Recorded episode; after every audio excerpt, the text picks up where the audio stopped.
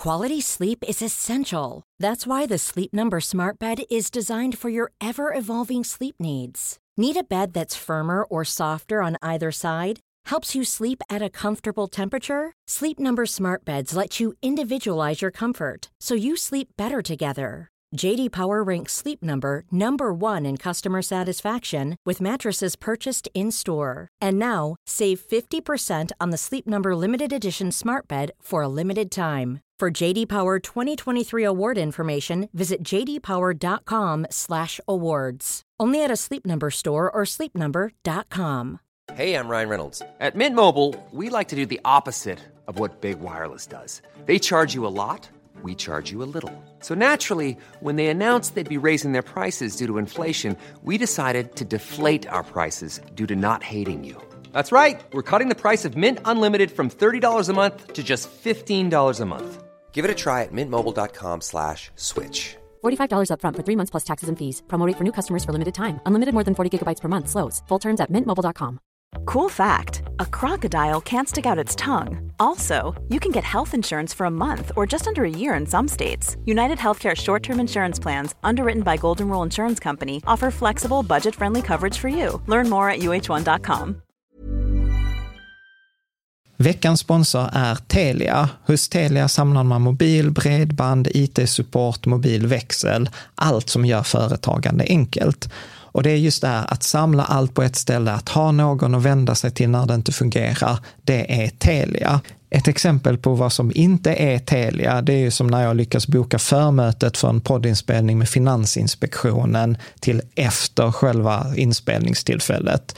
Eller när jag här, här året var liksom, fick för mig att jag skulle börja springa, så jag är liksom ute och springer taggad, träffar en kompis som säger så du Jan, på måndag ska jag springa ett lopp. Och jag känner så här, ja men det låter inspirerande, så jag käkar pasta, jag byter om, tar mig ner till Malmö stadion för att göra en efteranmälan, står där i kön och sen så när jag liksom anmäler mig så tittar de på mig och säger så här, du Jan, vårhuset är bara till för kvinnor. Och eh, det var, det var typisk en situation som inte är Telia. Oavsett, ett stort tack till Telia som sponsrar, gör Rika Tillsammans möjligt, men framför allt tack till dig som lyssnar, följer och eh, hänger med oss varje vecka.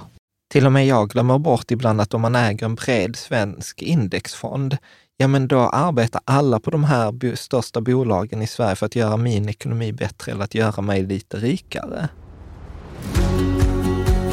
Du lyssnar på Rika Tillsammans-podden som handlar om allt som är roligt med privatekonomi. I den här podden får du varje vecka ta del av konkreta tips, råd, verktyg och inspiration för att ta ditt sparande och din privatekonomi till nästa nivå på ett enkelt sätt. Vi som gör den här podden heter Jan och Caroline Bolmesson. Idag är det dags för avsnitt 250 och eh, idag så är titeln på avsnittet så här, Just Keep Buying del 1. typ. Nej, men eh, det känns som att liksom det senaste, det har varit en lite konstigt 2022. Det har varit så här, liksom kriget i Ukraina och, och liksom börsen har varit eh, liksom som den har varit. Så att det har varit lite off, så då tänkte jag så här, liksom att haft lite dåligt med inspiration, men så mm. då brukar det vara bra att gå tillbaka till rötterna. Ja, vilka är de nu då? Eh, jo, det handlar om tulpanodling. Ja. Nej, det gör det inte, utan nej, det handlar ju om sparande, investerande, liksom långsiktigt. Vad är det som är viktigt egentligen? Och eh, då är det ju så att eh, en bloggare som jag följer, men jag vet inte om jag vågar säga bloggare, för det var ju någon som sa till mig så här, som frågade mig så här, Jan, vad är du för något? Och jag sa, ja men bloggare. Så bara tittade de på mig och sa, Jan, bloggare. Alltså det är så 2010. Så att jag vet inte om man vågar säga så. Men vad säger man nu då? Om man Nej. har en blogg eller en podd? Eller? Jag vet inte, men skitsamma. Ja. Han, ja. Nick eh, Maggiuli, eh, han driver då en podd som heter, eller en, en blogg eh, som heter Off Dollars and Data mm. och gjort det de senaste tio åren. Och det är väl liksom en av bloggarna som, den är väl ganska lik vår i mångt och mycket, men så har han gett ut en bok och boken då, den, den kom nu förra veckan, alltså typ i början av april 2022. Och då heter den då Just Keep Buying. Och sen så går han igenom liksom en, ja men en, en bra basplatta. Liksom. Ja. Uh, jag vet inte om det, det där är typ 20 kapitel eller liksom i det här. Och, Eh, lättläst, eh, bra. Jag tänkte faktiskt att vi ska liksom gå igenom, gå igenom den här. Och eh, jag skulle säga så här att detta är ju mycket vår tolkning, så att det kommer en del citat, men lite diskussioner kring de olika liksom, principerna. Så jag brukar säga alltid när jag refererar eller går igenom någon annans bok, så brukar jag säga att alla misstolkningar är våra och ja. att man bör läsa då boken. Den går väl Själv, köp, ja. går att köpa tror jag, på Amazon. Du har på... läst den på Kindle och igår så när jag frågade så vad läser du nu då? Så sa du så, en bok som heter Just Keep Saving. Trodde jag att jag hörde, men det var det alltså inte. Nej, nej Just nej. Keep Buying. Ja. Just keep buying. Eh, och jag gissar att utifrån när, när jag förberett detta avsnitt, detta kommer bli nog en serie på kanske tre, fyra delar. Eh, för att jag tror att det är det, det visade sig att när jag förberedde att jag, jag, tror att jag har mycket att säga om många av sakerna. Mm. Eh, liksom. Och detta är väl, eh, om jag skulle sammansäga, liksom, så, så är detta väl en sammanfattning mycket av det vi har pratat om. Sen är det ju alltid så här, när man skriver en bok så finslipar man det lite extra. Så att jag, jag ska säga så här att det var ju inte, när jag läste boken så var det inte så här, oh, detta var helt nytt och revolutionerande. Alltså det var det inte. Däremot så var det så här, ah, intressant att han använde liksom lite denna vinkeln eller lite denna datapunkten. Eh, så att det är liksom, eh, ja men, eh, ja men jag gillar det så här, tälj, vad är det man säger, vässa kniven eller vässa sågen. Alltså mm. att det blir mm. att ytterligare lite förfinat, liksom att ja. man ser en detalj som någon var Ja, här, men det är bra, för jag skulle precis fråga så vad han, had, han har i sin bok som inte redan finns liksom där ute i alla de här eh, investerings och sparböckerna. Men du, ja. nu har du ändå svarat på frågan. Ja, men jag gillar, jag mm. gillar detaljerna, jag gillar att han tar ett ganska brett grepp, jag gillar naturligtvis confirmation bias, att han pratar om det mycket som vi pratar om, eh, om till exempel konsumtion kommer vi prata om idag hur, hur kan man konsumera? De flesta av oss har liksom lärt oss, eller vi har inte lärt oss så mycket om ekonomi, men vi har åtminstone lärt oss spara, eller kanske lärt oss lite investera, men få av oss har lärt sig, så här, hur konsumerar jag? Mm. liksom på ett rätt sätt. Eh, och sen ger han lite tumregler, lite sånt hur, hur man kan tänka. Så att jag, jag, tycker att det är ganska mm. soft. Det är inte liksom nörd, liksom supernörden kommer säkert hitta massa invändningar som vanligt. Och, och det är återigen så, så, så, som är väl 2022 för mig, att det handlar inte om att det ska bli perfekt. Det handlar om att det ska bli tillräckligt bra. Det handlar om att lägga fokus där det gör mest, mest skillnad. Liksom. För ens pengar. Ja. Mm. Uh, och, yep. uh, och det som jag också gillar är att den är skriven på ett sådant sätt att den, det spelar ingen roll om du, har, om du är i början på din sparkarriär och har typ noll investerade pengar, eller om du har liksom 100 miljoner. Alltså mm. det vi pratar om här i den här boken, eller i den här serien utifrån Nick Maggiulis bok, kommer funka lika bra oavsett var du är. Och det gillar jag, liksom, när det ja, inte är så här Eh, liksom så här, oh, under förutsättningar att liksom fåglarna sjunger och det är palmblad på vägen och solen står i zenit så, så funkar detta. Utan detta är mm. ganska, ganska brett, ganska allmänbildande. Så detta funkar ju utmärkt om det så här, du har följt oss länge och du vill ge, liksom så här, okej, okay, någon frågar dig, vad ska, vilket avsnitt ska man lyssna på? Ja, men då tror jag att som ny, som aldrig har lyssnat innan, så tror jag att detta kan vara ganska bra. Och, och det blir ju mycket liksom de här vanliga frågorna, liksom, vad ska jag investera i? Sparar jag tillräckligt? Ska jag köpa nu eller ska jag vänta? Vem, vad är bäst? Eh, vem kan jag lita på? Vilken fördelning ska jag ha? Hur mm. kommer jag igång? Alltså mycket den, den ja, typen. Men vad bra. Och sen för, för dig som är nördig likt oss så blir det också lite tankespjärn han har, han har en intressant take på humankapital, mm. till exempel, som jag också, jag har varit och snuddat vid det innan. Vi hade ju det avsnittet med Paolo Sodini som heter så här, jag är en vandrande räntefond. Absolut, det var ju väldigt mycket humankapital-tanken ja. där. Ja. Men okej, det tas ytterligare till sin eh, spets här. I Nej, hela... kanske inte till sin spets, men det tas, vi, vi kommer prata om humankapital ja. Eh, och lite, lite sådant. Och jag tror också att för mig var, alltså så här, återigen, inte så mycket nytt, men det som jag tror att om man, inte har, om man inte är lika nördig som vi, så tror jag att en av behållningen från de här avsnitten som vi kommer göra då på detta ämnet kommer vara så här, gud vad skönt, jag kan slappna av. Att hans, liksom en av de teserna är så här, du sparar förmodligen redan tillräckligt. Mm. Alltså det är inte så att du behöver spara mer. Eh, liksom. så att, Ja, men så en ganska, jag, jag, jag, tänkte, jag tänker att eh, utifrån ett rent egocentriskt perspektiv så är detta lite feelgood avsnitt, lite, Ja, lite så om man inte softa. sparar något så sparar man inte tillräckligt. Nej. Det kan vi väl ändå säga. Ja, precis. Men jag tror... Jag har haft perioder i livet när jag inte har sparat något. Och det kommer vi också prata om. Men, eh, Toppen. men är man, liksom, är man så här, man lyssnar ju inte på oss om man är på Nej, någon men jag nivå tänker att man kan lyssna på oss, kanske om man hoppar in och bara så men jag tänkte ta tag i min ekonomi nu. Ja, men då, är de här, då, då blir de här avsnitten bra. Då är Ja, de perfekta. perfekt ju. Liksom. Sen tänker jag faktiskt att jag vill eh, göra lite reklam, eh, lite för egen bok, tänkte jag säga. Inte bok, men alltså för vår community. Ja. Vår Rika Tillsammans-community på Patreon. Vi har ju forumet som vi brukar rekommendera. Är fritt för alla, det är gratis. Det är bara att det är lite reklam innan man loggar in. Loggar man in så är det ingen reklam. Men utifrån sen forumet så har vi ju sen en liten community då på Patreon och där har vi haft eh, under året, alltså normalt sett så har vi haft så här typ ett digitalt event i månaden. Jag tror i år är vi uppe i 12.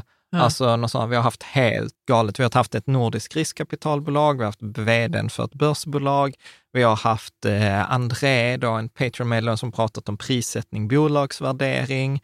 Eh, vi har pratat om liksom med Moa, hon var med som pratade om så här, människor som har väldigt mycket pengar, vad är liksom hennes erfarenhet av att jobbat med dem, hur kan man liksom ta genvägar? Vi kommer ha ett helt, eh, vi har haft en bokklubb på den här. Jocko Willing Extreme Ownership. Så det känns som att vi har gjort väldigt mycket i år och liksom eh, Jonathan också har vi pratat om så här principer för att lösa föränderliga problem. Eh, ja. Så att det, man får där är- nästan säga vem Jonathan är. Han är ju sån här... Ja, men eh, det, det, det, kommer, det kommer liksom på for, alltså i ja, för Patreon. jag tycker han är spännande. Ja, Jättespännande. Ja, men strunt samma då. ja. Eh, så man, man får besöka, det får vara en liten Man får cliff. besöka det, man, får, man får ta, det är en cliffhanger. Man Mm. får hoppa med där. Så att det har varit väldigt, jag tyckte det var väldigt roligt och varit väldigt uppskattat. Eh, och där har kommit till och med liksom börsspekulation, tips på bör, liksom Mm. hur man kan spekulera. Även om det är lite mindre, för börsen är lite svår i, i år. Ja. Så att då kan man gå in på patreon.com rika tillsammans eh, och eh, ett sätt när man är med där så stödjer man ju oss också att vi kan göra de här avsnitten som är helt reklamfria och utan, liksom bara helt enkelt att du slipper läsa boken utan du får liksom guldkornen med kommentarer. Mm. Så att tack till dig som är med i communityn för det är du som gör detta möjligt. Bra, så patreon.com tillsammans finns en länk i beskrivningen. Bra. Då tänker jag att vi kör igång. Ja. Så, så då tänker jag liksom först för den som är så här, gud detta avsnittet är typ en och en halv timme. Vad är sammanfattningen? Så då är det den här TLDR, alltså too long didn't read. Så vad är sammanfattningen av Just Keep Buying? Så jag tänker att du ska få, du ska Jag få läsa läsa, det. här. Ja. Detta är då från Nick Majuli. Och då kan jag också säga så här, vi bland, I de här avsnitt som är gjorda på böcker så blandar vi fritt mellan svenska och engelska och vi återanvänder många gånger den engelska, eh, engelska originalet. För jag upplever ofta att det blir bättre än om man ska försöka översätta det. Mm. Eh, liksom. Så att eh, det kommer en hel del engelska. Ja, då kommer det ett citat här nu då. To build wealth it didn't matter when you bought US stocks, just that you bought them and kept buying them. It didn't matter if valuations were high or low. It didn't matter if you were in bull market or bear, bear market. And that mattered, um, all that mattered was that you kept buying. Ja. Det är lite liten text här, John. Ja, så, så han pratar om liksom så här, just keep buying, alltså om, om man skulle liksom invest, ge liksom, eh, om man lekte att man var en tidsresenär, Mm. om man blev släppt någon gång mellan då när börsen började 1870 och 2022, om man skulle liksom ge ett råd liksom till någon som alltid fungerar och som sannolikt kommer fungera även i framtiden, så är det just där, just keep buying. Och han säger så här, att det spelar ingen roll om du köpte då amerikanska aktier, det spelar ingen roll eh, liksom när eller om, om värderingarna om börsen var högt eller lågt, om inflationen var högt eller lågt. Det spelar ingen roll om det var en uppåtgående marknad eller nedåtgående marknad. Det viktigaste var bara att du fortsätter köpa de här tillgångarna. Nu är boken väldigt amerikansk, den bygger på amerikanska liksom, eh, bör- börsen, men då ska man komma ihåg att när vi till exempel då pratar om en global indexfond eller en fondrobot, vi gillar ju till exempel eh, Lysa då, som vi också då har sponsrad länk till, de köper ju alla aktier i hela världen. Men då ska man komma ihåg att när man har en global indexfond så är ju hälften USA. Ja. Så man kan många Det gånger återigen återanvända detta som en proxy även för hela världen, för hela värld, av hela världen är USA 50 procent. Mm. Eh, Du får fortsätta här. Yeah. I'm talking about the continual purchase of diverse set of income producing assets. When I say income producing assets, I mean those assets that you expect to generate income for you far into the future, even if that income isn't paid directly to you. This includes stocks, bonds, real estate. Ja. Så han säger så, så vad är det man ska köpa? Jo, men du ska köpa saker som ger dig inkomster. Och det är ju liksom en definition på tillgångar, att en tillgång är något du köper som gör dig rikare. Att det skapar en inkomst. Och sen så kan det ju vara så att eh, liksom vissa, som äger du fonder, ja, men då får du inte direkt en inkomst utan du får en värdeökning, men det spelar liksom ingen roll. Utan, och det vi fokuserar mest på i boken här, det kommer vara liksom aktier, räntor eh, liksom och fastigheter. Eh, och det, det har ju liksom stämt i, i, i Sverige också. Mm. Okej, fortsättningsvis då. It's not about when to buy, how much to buy or what to buy. Just keep buying. The idea seems simple because it is simple. Ja, och jag gillar detta jättemycket för att nu har vi ju snart, jag har investerat snart 25 år, vi har haft bloggen i snart 14 eller mer än 14 år. Och jag gillar ju liksom att mastery är på något sätt att göra det komplexa enkelt. Eh, eller då så också som en kompis sa, så här, så apropå samma Jonathan som höll på, han sa så här, lita aldrig på en person som ska lära dig något som inte kan göra ett ämne mer komplext eller mer simpelt. Mm. Och detta är verkligen dra det till sin enklaste grej, bara, bara köp liksom. Mm. Och det är liksom enkelt. Today you can purchase a single share of an SOP 500 index fund and have every person in every large public corporation in America working to make you richer. And if you buy international index funds, the rest of the world, or most of it, will be working for you as well. Ja.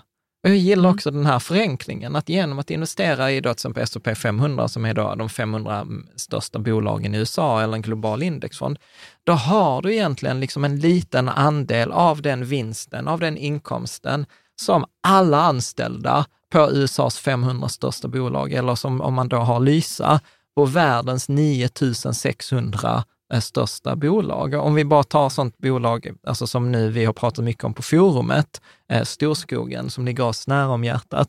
Du vet, de har ju 10 000 anställda. Mm. Så genom att vi äger en andel av Storskogen så har vi ju liksom 10 000 människor jobbar för att göra oss rikare. Mm. Liksom.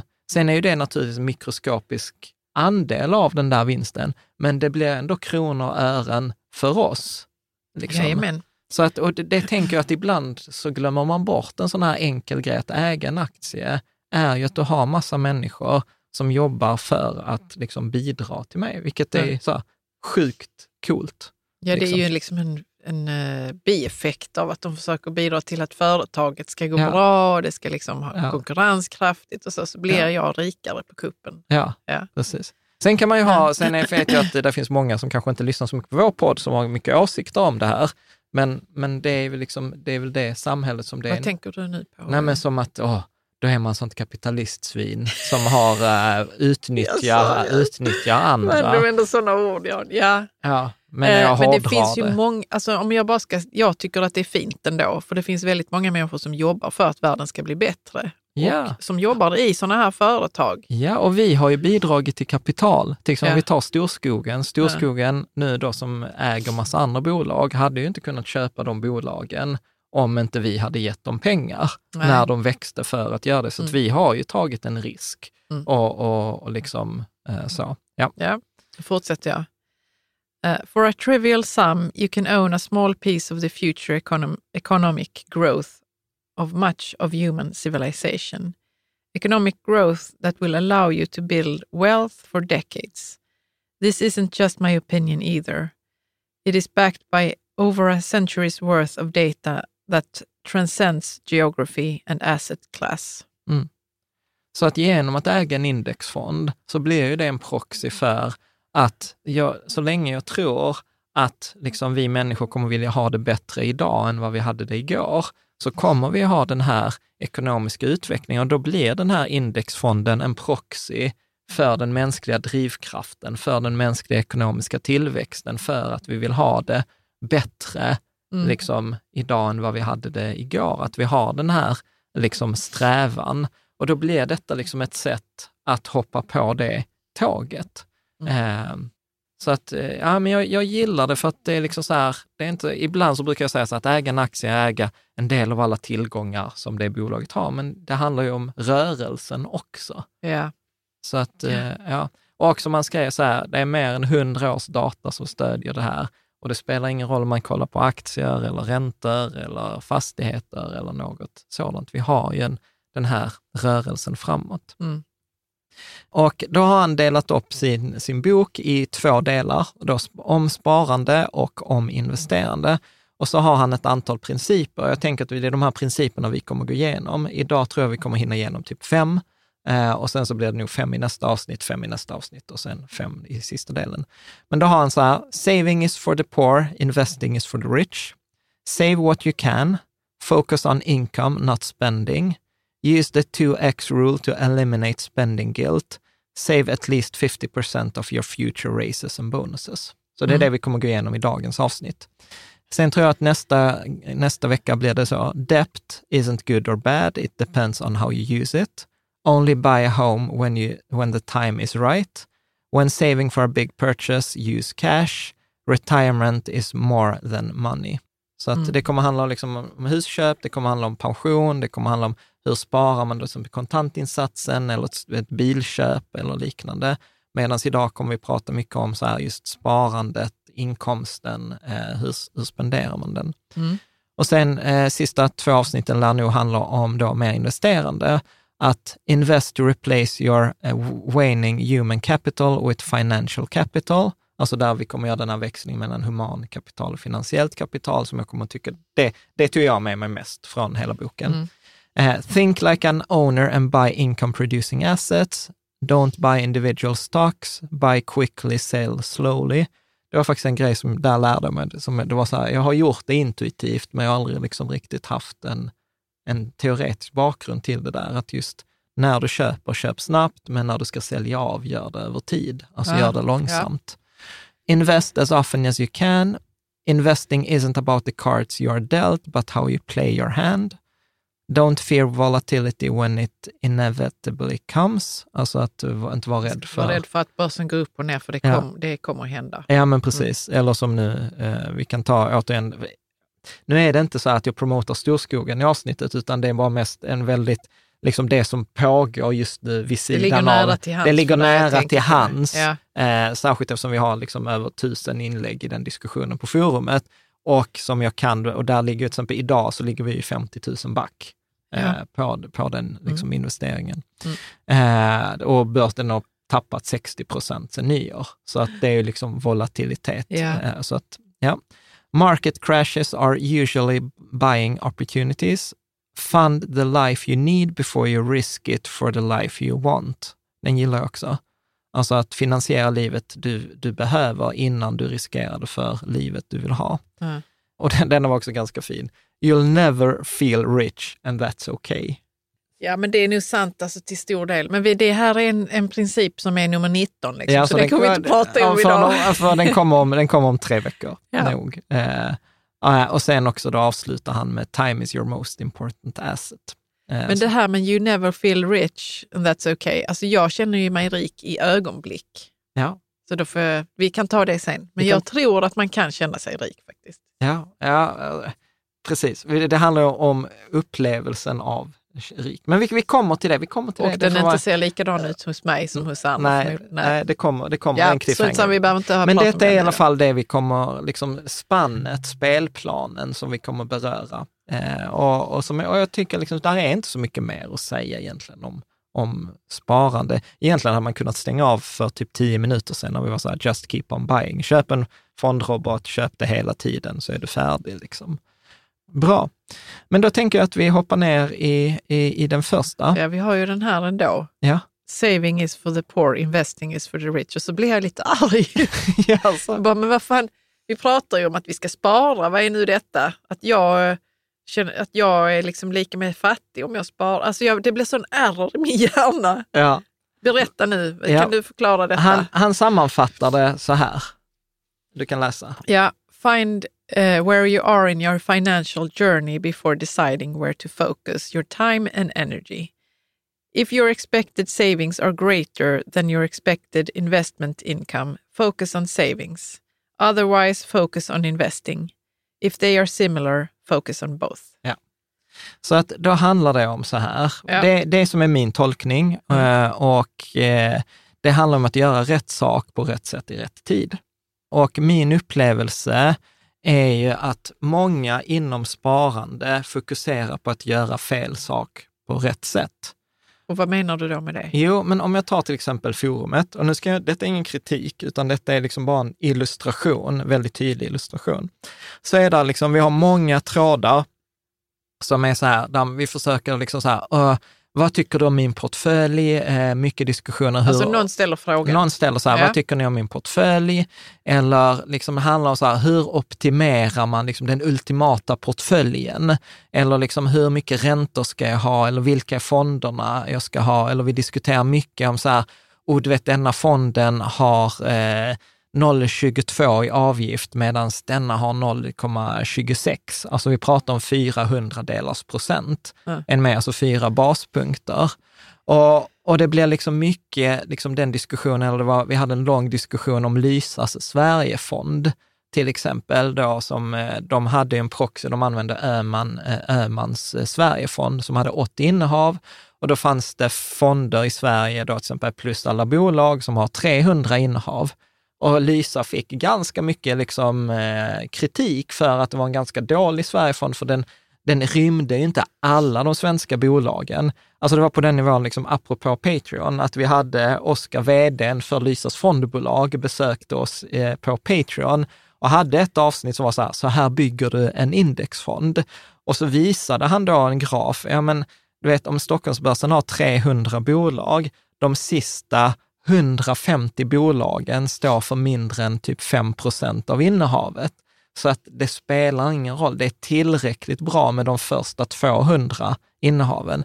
Men då lägger vi, alltså vi, alltså vi har hundratals sådana inlägg. Och jag själv, är, jag ska inte skylla på andra, jag själv är skyldig att jag har liksom lagt massor av timmar på liksom att sätta ihop, åh denna portfölj är nästan lika bra som Lysa och den kostar 10 baspunkter mindre. Och sen har jag Ja, liksom men det är lagt för du är så intresserad. Det är för, också för att våra, många läsare och lyssnare är intresserade Ja. och lite nördiga. Men, men problemet blir för någon som inte är så intresserad, Nej. så tror man att det är det man behöver göra och att det är Nej. det som är viktigt. Men problemet är ju att det är inte där slaget står.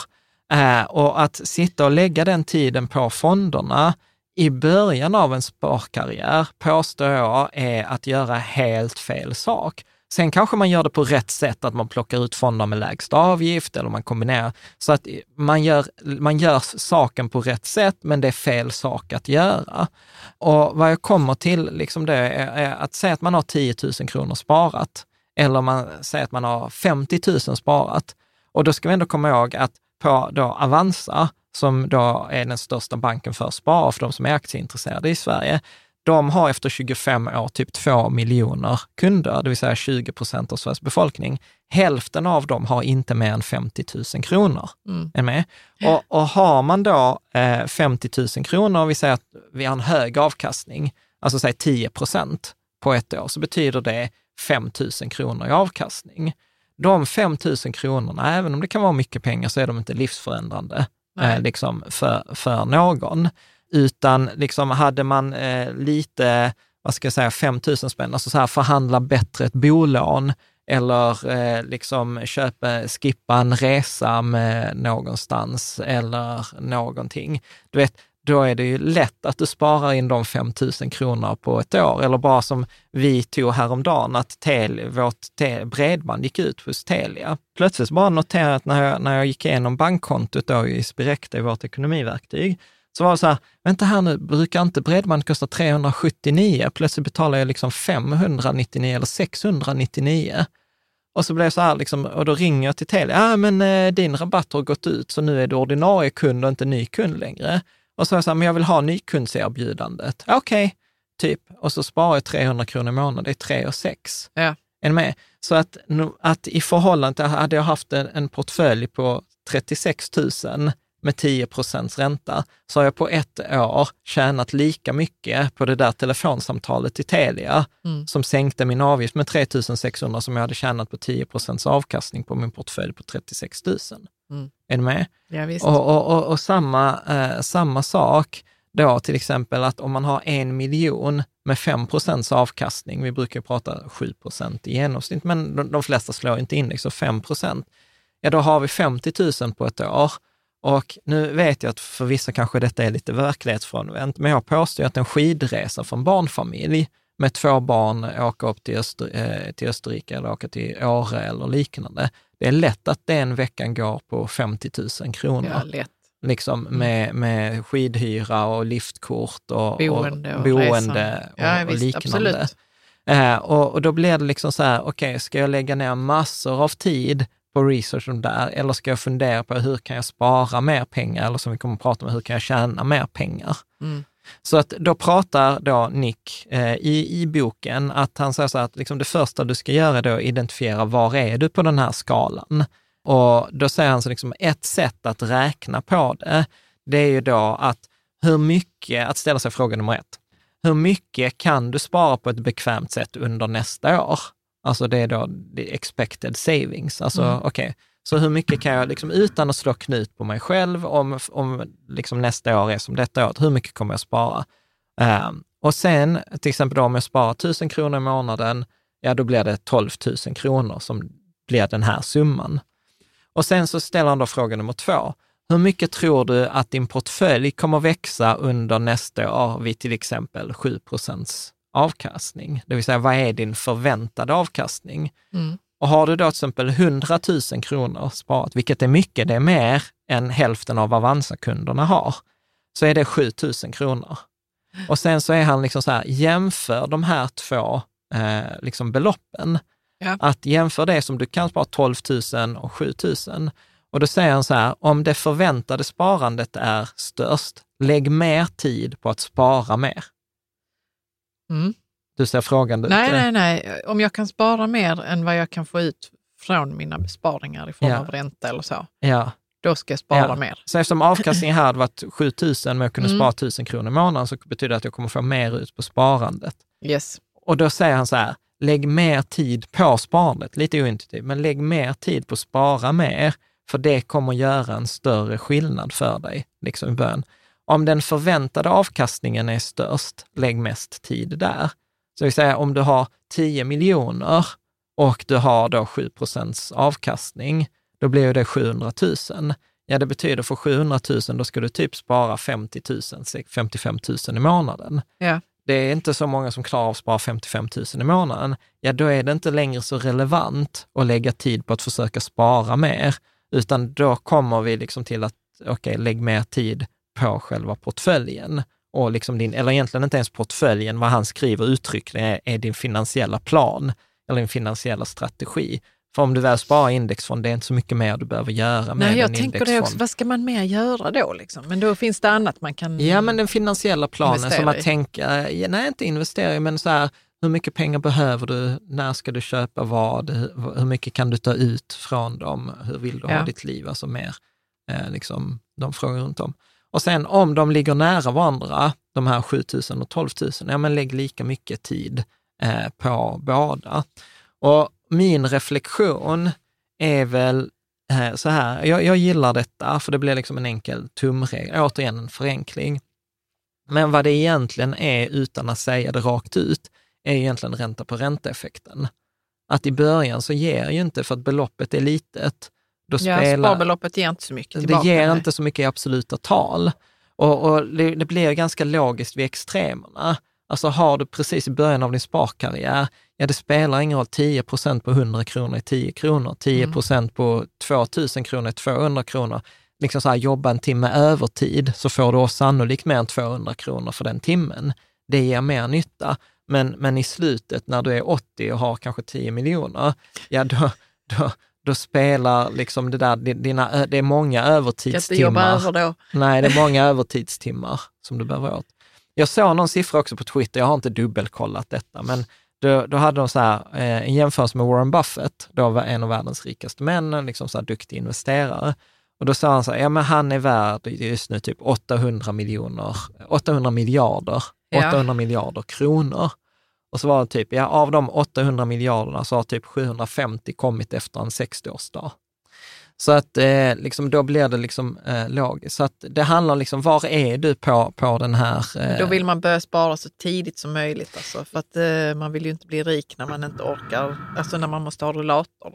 Ja, ja, absolut. Alltså han hade ett rätt roligt, det kommer ju ett av de längre kapitlen längre. Man blir ju rik ändå på vägen dit också. Ja, ja, absolut. Ja. Ja, det är inte Vad- som noll och sen Nej, vakna. Helt plötsligt en dag så har man. Ja. Nej, men han hade ett intressant, han har ganska många intressanta så här, tankeexperiment och det var ett av tankeexperimenten han hade så här, eh, okej, men ta Warren Buffett, han är väl 86 eller närmar sig Nej. 90, eh, liksom 80, 800, 80 miljarder US-dollar plus. Så var han så här, hade du velat byta med honom? Och sannolikt Nej, är... jag vill ju inte vara gammal. Nej. Nej. Och, också, och hade man frågat honom och han fick byta så här, du får vara 20 igen, men du får ge, ge ifrån dig de där 80 miljarderna, Han så hade, hade, så hade han bytt. Han hade bytt, ja. Vilket Han vet ju hur man gör det. ja, Men det är det att man vill ju ha samma hjärna som när man är 80 alltså, i jag- 20-årskroppen. Caroline, ett exempel. är Jag bara- har tänkt jättemycket på detta. För jag har fått frågan nämligen av din kompis Niklas. Så tänkte jag så, nej jag vill nog inte byta. Men så sa han så, man får ha samma hjärna Okej, fast i en yngre kropp. ja. Det ingår dock inte i resonemanget i. Nick bok, men eh, ja. Mm. Eh, nej, men jag fattar vad du menar. Jag tror han hade tagit det även utan samma hjärna. Ja. Alltså, apropå vad är det som är viktigt, är pengarna eller tiden är viktigt. Men det kommer mer resonemang kring tid. Så att sammanfattning av detta, eh, liksom saving is for the poor eh, och investing is for the rich, handlar ju då om att i början av en sparkarriär fokusera på att kunna spara eh, mer än på nyanserna i själva investerandet. Den enda nyansen du behöver i början av en sparkarriär är de facto så här, köp en indexfond eller en fondrobot. Men alltså, vad ska man göra då om man är jätteintresserad? Man har sin indexfond i, i eh, sparroboten. Ja. Men om man nu är jätteintresserad och liksom känner så här, men jag har ett uppdämt behov av att intressera mig för ekonomi och Ja. hur, vad jag ska göra. Man, man måste ju kunna få göra något mer kanske. Ja. Vad tänker du kring det? Ja, alltså absolut, det är klart man får ha hobbys och det är klart att hobbys kan få kosta en pengar. Eh, Men jag skulle säga så här, alltså du kommer ju få mycket, mycket mer glädje av att försöka få den, hitta den glädjen i frågan, hur kan jag tjäna mer pengar? Hur kan jag Ja. öka mina inkomster? Än du kommer ha den i, hur kan jag hitta en fond med 10 baspunkters lägre avgift? Ja, jag- Alltså hitta en ny spelplan inom Ja. ekonomin Ja. helt enkelt. Ja. Jag- Jag håller med dig. Jag håller med dig. Jag är ju inte så att jag intresserar mig för de här nyanserna så mycket. Men nej. jag tycker det är jättespännande med den andra spelplanen. Ja. Det är det ju. Ja. Ja. Och, och sen också, sen när, som man säger, senare i sparkarriären, när ditt årliga sparande är trivialt i förhållande till din årliga in- avkastning, fokusera på detaljerna i din investeringsplan. Ja. Och det där har, har ju vi också sett, att till exempel idag, när, alltså, detta låter ju skitfånigt och jag vill ta i trä, jag vill inte, egentligen inte tillbaka, men det fanns ju en charm för 20 år sedan du vet så här, åh jag sparade 300 kronor genom att jag inte gick ut. Nu kunde jag köpa tre aktier till. Om man hade eh, liksom tre aktier gjorde liksom skillnad. Alltså står det att den, det lilla beloppet gjorde skillnad. Idag kan jag vara så här, du vet, jag köpte ett fel, jag köpte boxningsskor som du vet, som ligger där uppe i hallen för 599 spänn. Och så är jag så här, nej, jag pallar inte köra till Arlöv. Jo, men det har vi sagt dem." vi ska. Ja, vi har sagt att vi ska. För men... jag är fortfarande där. För att jag kan tycka så att de små belopp, man ska inte förakta de små beloppen och så är jag i den här lilla, lilla ekonomin i huvudet ibland. Ja, Förstår du? ja, ja. Och jag vet att du är mer i den stora. Alltså jag är liksom. så här, jag har, förlor, jag har förlorat 50 000 på storskogen de senaste tre veckorna. Ja, men det har jag också. ja. Men jag fäster mig inte vid det, utan jag tänker så här, de små beloppen. Ibland tänker jag så. ja, för jag tänker det är sjukt många skor om vi bara ska offsätta nedgången i storskogen. Ja, men vet du vad Jan? Liksom Varför jag 100 tänker så skor. på de små beloppen, Ja, Det är ju för att det är så vi också har byggt vår ekonomi. Ja, absolut. Alltså det var, jag fattar ju inte det liksom innan, innan du började jobba på det viset. Att det är de små beloppen som också kan spela, alla, alla små rännilar in i ekonomin. Du jobbade Ja. ju med rännilar först ju. Ja. Och jag var väl den som var snål och är fortfarande snål tyvärr.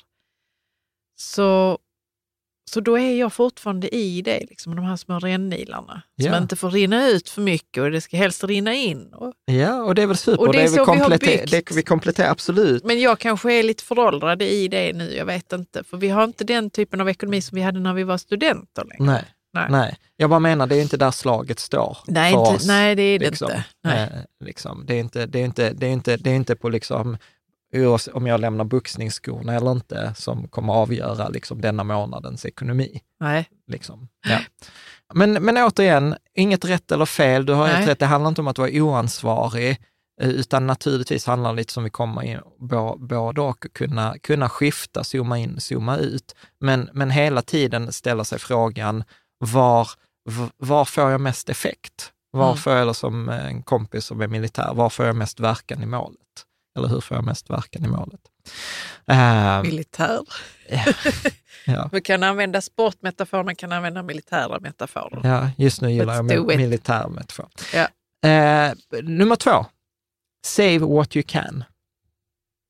Eh, Ja. Ska du läsa? Your income and spending are rarely fixed, so your savings rate shouldn't be fixed either. Save what you can to reduce your financial stress. Ja. Ja, Och eh, här handlar det ju om, eller han börjar kapitlet, men det, alltså jag, jag tänkte att du skulle uppskatta denna historien, så detta, Ja. är, detta är för dig. Men då pratar han om öringar eh, i, i södra Alaska, som han har varit och fiskat.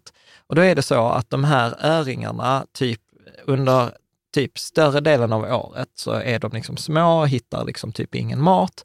Men sen en gång om, om året så kommer det ju liksom laxar uppströms och då är de ju fyll- fyllda med ägg och sånt här. Och de här öringarna går då bananas och du vet bara äter de här laxarna tills liksom, de blir helt liksom, sprängfyllda. Ja. Eh, och om man då hade slagit ut detta, liksom hur mycket de äter då jämfört med hur mycket de äter på, på resten av året, så borde de liksom inte överleva resten av året. Men då har liksom forskningen då visat att det finns något som heter phenotypic plasticity. ja. Eh, jag, vet, jag visste inte vad det var, vet du vad det är? Jag, kan, jag kan gissa det eftersom jag är molekylärbiolog. Fenotypen är ju det som generna visar upp. Så Ja. har du generna för blå ögon så visar din fenotyp upp det. Liksom Okej. ytter, yttre. Liksom. Men Ja. vad menar han med det då? Nej, men då visar sig forskarna att deras liksom, eh, matsmältning och liksom magblås och alla de där kan liksom dubblas Ja. under den perioden. De är plastiska. De är plastiska, så att då under den perioden det är mycket mat, ja då har de liksom dubbelt så stor mage och matsmältning och allt det där som under den perioden då det inte är någon mat. Ja. Så att det liksom förändras efter förutsättningarna. Mm. Och, och då är liksom hans poäng här också att ditt sparande ska förändras efter de förutsättningar du har. Och han invänder mot det som jag också har upplevt på senare tid har skavt för mig, i alla fall de senaste kanske åren. Jag vet inte, man vill gärna tro att det varit närmare, men i, i många år så sa vi så här, spara 10 procent av dina inkomster. Det är så här Ja. klassiskt i Bibeln och liksom etc. Men, men sen så har det skavt för mig, för att jag har insett för vissa är 10 procent alldeles för lite, att de måste spara 20 procent. Och sen har jag träffat människor som inte har kunnat spara en krona, utan dessutom liksom innan de ens har kunnat spara en krona så har de liksom valt så här, ska jag köpa hjärtmedicin eller ska jag liksom betala av räkningar? Alltså det vill säga, det har inte funnits något utrymme. Så, så då har jag börjat liksom på senare tid säga så här, det är viktigare att du sparar än hur mycket du sparar. Och, och här har han ett rant i boken också kring det här, att det finns många här, spara 10 procent, spara 20 procent. Eller liksom sådana här råd som att ja, när du är 30 så ska du ha sparat en årsinkomst och när du är 35 så ska du spara två årsinkomster och när du är 40 så ska du spara tre årsinkomster. Så problemet som han säger är ju att det förutsätter ju att alla kan spara lika mycket, Mm. vilket inte är sant. Nej. Och sen säger han också att det förutsätter dessutom att intjäningen i livet är linjär. Att du tjänar ungefär lika mycket i livet och att det är ökande. Men så är det ju inte heller för alla. Liksom. Vi har ju exempel en kompis, Kajsa, som jobbade, liksom pluggade eh, lite så här, sen jobbade hon på ett logistikföretag och sen var så när jag vill bli läkare. Och sen så fick hon liksom plugga högskoleprov. Nu är hon, vad läser hon, åttonde eller tionde ja. terminen. Ja. Har väldigt lite inkomst och kommer få mycket högre inkomst som läkare än vad hon hade när hon jobbade som logistiker. Så att det är liksom, det blir en, det blir en tumregel som blir, eller en metod som blir liksom trubbig. Ja, eh, den hänger inte med i livet riktigt. Nej. nej. Eh, och, och dessutom så liksom där, där gör han mycket, liksom, han baserar det mycket på amerikansk forskning. Och det ska också sägas, nu har jag varit skitslarvig i vårt avsnitt här nu med källor, för att det är hans bok som är källa och sen har han, har han i, källor, källor i varje kapitel. Och jag har varit så här, nej, jag pallar, det är ingen litteraturstudie, utan jag utgår från att detta är liksom sant. Eh, men då säger han så här, de med 20 procent lägst inkomst i USA, då sparade 1 procent av sin årsinkomst. Ja. De med 20 procent högst inkomst i USA sparade 24 procent av sin årsinkomst. De med 5 procent högst inkomst sparade 37 procent av sin årsinkomst och den rikaste procenten med inkomst sparade halva sin årsinkomst. Du ser skeptisk ut. Nej, nej, jag är inte skeptisk, men det är ju intressant att de med, som är eh, med den, den enda procenten som har högst inkomst sparade 50 procent av sin årsinkomst. Det är ju för att de kan det. Ja. Med det livet, livsstilen som de har. Ja. Men eh, frågan är ifall de behöver det. Nej. Men återigen, vi kan ju ta oss själva. Jag skulle gissa att vi ligger topp 1 procent i, i Sverige i, i, i ekonomi så har vi inte alltid varit. När vi, när vi var Nej. studenter 2008 så var vi ju back. Liksom. Ja. Men skulle vi prata om sparkvot på bara våra löner, ja då ligger vi kanske med en sparkvot 10 procent, 15 procent. Men om vi tar till liksom det som dessutom kommer nu som avkastning, våra företag och liksom allt det där andra, ja då sparar vi ju liksom 50 procent av vår inkomst. Mm. Eh, och, så att det blir liksom, det blir ju snett och detta är det som han pratar om då, yeah. är ju att eh, liksom spara det som du kan. Och anledningen till att det kommer också är, är för att eh, han, han, han tittar på, nu vet jag inte om jag tog med detta här i, i avsnittet, men jag tror att eh, eh man har också tittat på ja men vad lägger människor eh, liksom pengar på? Och har du lite pengar, ja då räcker inte pengarna till allt. Du måste ändå köpa mat etc. Ja, sen kan vi som har mer pengar, vi behöver också köpa mat och då kanske vi köper mat som är ekologisk eller kanske en bättre butik eller liksom kor som har mått bra. Ja visst, det kanske är tre gånger dyrare, men det är fortfarande inte liksom tio gånger dyrare. Är du med? Nej. Nej, så, så, så, att liksom basen kommer du aldrig undan. Jag tror vi kommer prata om det i nästa, nästa mm. avsnitt. Mm. Men då hänvisar han också till en studie från amerikanska psykologiförbundet. Du kan läsa vad de skriver där, regardless. Yeah. Uh, regardless of the economic climate, money has consistently topped Americans list of stressors since the first Stress in America survey in 2007.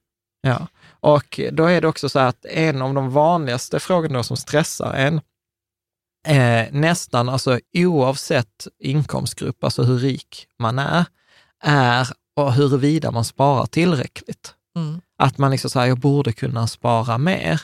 Och att liksom, man upplevde till och med så när man tittade på det från, via då Gallup och Brookings Institute, att stressen över att inte spara tillräckligt var för vissa värre än själva bristen på sparandet. Är du med? Så rädslan för det som skulle hända, eller den emotionella stressen, var värre än det som de råkade ut för, eller eventuellt skulle råka ut för med en brist på sparande. Mm. Så att, så att liksom, han Nick skriver där också så här, att spara mer är bara bra om du kan göra det utan stress och utan dåligt samvete. Liksom, för det handlar ändå om något välmående. Ja. Uh, och, och, här var det också så här, du vet många säger, ja men ha koll på dina inkomster och utgifter. Det finns, problemet är att de flesta gör inte det. Nej, men det har, det är, de flesta liksom, har inte ja. koll på det. Ja. Eh, och, men jag brukar säga numera så är de flesta bankappar är ganska bra. Så att, liksom att, alltså, så här, liksom att hur mycket man, man kan eller bör spara, det är egentligen en ganska enkel ekvation. Det är så här, dina inkomster minus dina utgifter. Och dina utgifter kan man ofta dela upp i liksom de fasta återkommande utgifterna och sen det rörliga. Och då kan man ju försöka ta, liksom, exempel vi har ju sedan många år tillbaka, för att vi använder ju vår egen app Spirecta, eh, gjort att alla våra utgifter går på kreditkortet. För då har vi alla rörliga utgifter samlade på ett ställe och sen har vi liksom de fasta som tas från ett annat konto. Då, då blir det relativt enkelt att summera. Återigen, det behöver inte vara perfekt, utan det räcker att det är tillräckligt eh, bra. Sen, sen när man är lite längre på den här ekonomiska skalan som jag pratade om, att investeringarna spelar en större roll, ja då kan man börja använda, som vi, vi själva använder vår, den appen Spirecta som vi har liksom utvecklat, eh, där man kan ha mer koll på tillgångar, hur det påverkar, men det bör man inte göra i början av sin sparkarriär. Kan det räcka med bank? Ja, en vanlig bankapp, mm. ja. Eh, liksom. Och så, att, så att det viktiga här är, o, nästan oavsett hur rik eller man är, så kommer man alltid känna att man kunde liksom sparat mer. Och han, han hänvisar också till flera undersökningar man, var så här, man har pratat med amerikaner och så frågar de liksom så här, vanliga amerikaner, så här, när är man rik? Och så var de så här, ja, när man har 2,3 miljoner. Och sen så frågade de folk som hade 2,3 miljoner, när är man rik? Ja, när man har 7,5 miljoner. Liksom. Och, och det var, jag tror det var 20 procent av de som hade över 25 miljoner, alltså 2,5 miljoner dollar, hade fortfarande ångest över att de inte sparade tillräckligt till sin pension. Vilket man kan skratta åt, ja. men det är högst relevant och jag har ju träffat den typen av människor även här. Liksom. Ja. För att den, den förmågan som du behöver för att bygga upp en, en förmögenhet är inte sen samma som du behöver för att spendera den eller för att använda den. Så att tvärtom, som vi också kommer att prata om, är ju att många är ju rädda att pengarna inte ska räcka till pension och ändå dör majoriteten med mer pengar än de hade spenderat. Att, det vill säga att de lämnar arv till sina barn. Mm. Liksom. Så att jag påstår också att om man tittar på sparande, nu är detta inte Nicks åsikt, det är min egen, att jag tycker att där är väl egentligen bara tre saker man ska spara till i livet. Alltså det är buffert, alltså ett välmående, att inte behöva oroa sig, alltså en trygghet. Boende, mm. eh, i Sverige, alltså utom i USA är det till exempel till college. I Sverige så har vi liksom, ja, vi har fri utbildning, men det är jättesvårt att komma in på bostadsmarknaden. Och sen är det pension. Mm. Det är väl liksom de tre grejerna. Och då ska vi ändå vara så här att i Sverige så har vi ändå så pass bra välfärdssystem så att liksom, där finns en basplatta på allihop. Du kommer aldrig hamna utan en inkomst. Du kommer aldrig hamna utan tak över huvudet. Du kommer aldrig liksom vara pensionär där du inte får några pengar. Du kommer få en garantipension. Så många gånger är inte ens att man behöver spara för att överleva, utan det gäller att spara för de utgifterna jag vill ha ovanför en garantipension. Mm. Så att återigen, liksom så här, slappna av. Det finns liksom majoritet i Sverige sparar inte, liksom, eh, om man bortser från pensionen eh, eller det sparandet man har via sitt jobb. Och deras mm. liv verkar ju funka i alla fall. Men alltså, vi borde fråga någon som är i pensionsåldern. Liksom. Ska vi ta med min mamma? Jag har vi ibland kan tänkt ta med på det. din mamma. Men jag tänker på det där med att eh, jag tänker när jag blir pensionär och behöver typ byta linser i ögonen och ja. behöver bekosta det själv kanske eller någon annan sån här operation där man mm. måste stå i kö i tre år ja. om man inte bekostar det själv. Ja. Alltså det är ju ändå att, ha de pengarna då är, bidrar till mitt välmående. Ja. Alltså jag, jag skulle gärna vilja prata med någon. Vad är, det för, vad är det för skit som kommer att drabba mig? Ja, vad, men... ska jag, vad ska jag spara till? Vi kan starta ett tråd i forumet, ja. där har vi folk som är 70 plus. Men nu, det där var en diskussion vi hade på en härmiddag på en kompis som fyllde år häromdagen, som, där var en del läkare och kirurger och så här, som var så anti de här privata försäkringarna. Ja. För de var så här, ja det är bara en service att du kommer i kontakt med någon eh, bättre sjuksköterska och sen kanske en läkare. Men när höften sen väl ska fixas till, så hamnar du i samma kö. Så det går nej, inte. men det gör liksom... man, nej, inte vad jag har hört. För 10-15 år sedan så förstod jag det som att man kan absolut. Ja, okej, kanske höft, jag vet inte. Men ja, han, vissa han, var, han var cancerläkare.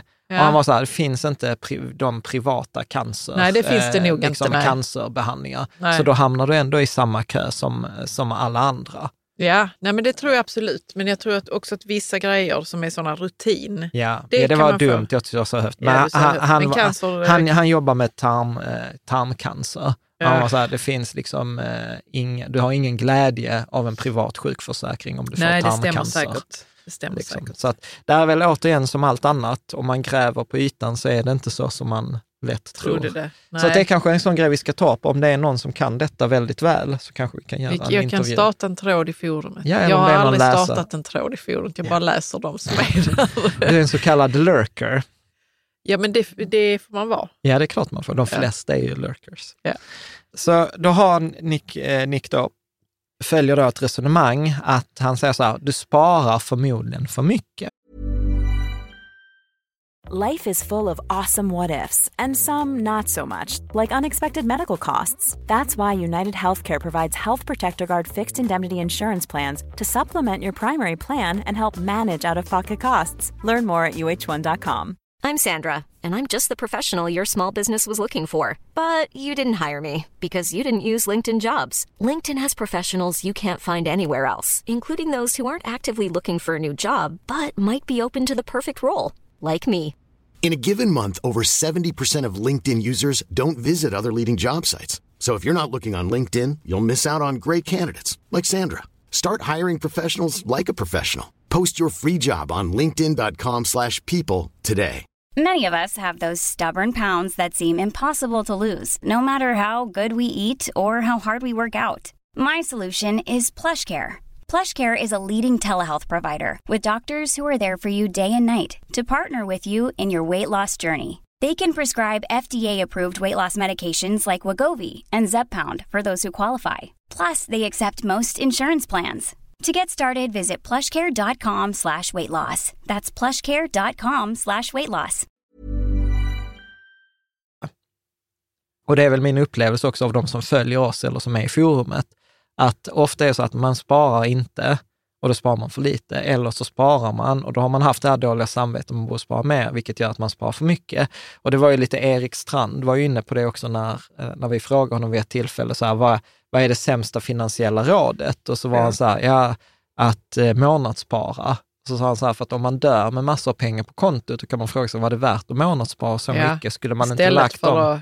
ja, men den tiden på familj, vänner eller liksom barn. Så, så Nick utgår här att om du sparar så är det inte osannolikt att du sparar, att eh, du behöver spara mindre än du tror eller a.k.a. du sparar för mycket. Eh, och då, då refererar han till en undersökning från Texas University, där du kan läsa vad Ja. de kom fram till. Rather than spending uh, down savings during retirement, many stu- studies have found that the value of retirees' financial assets held steady or even increased over time.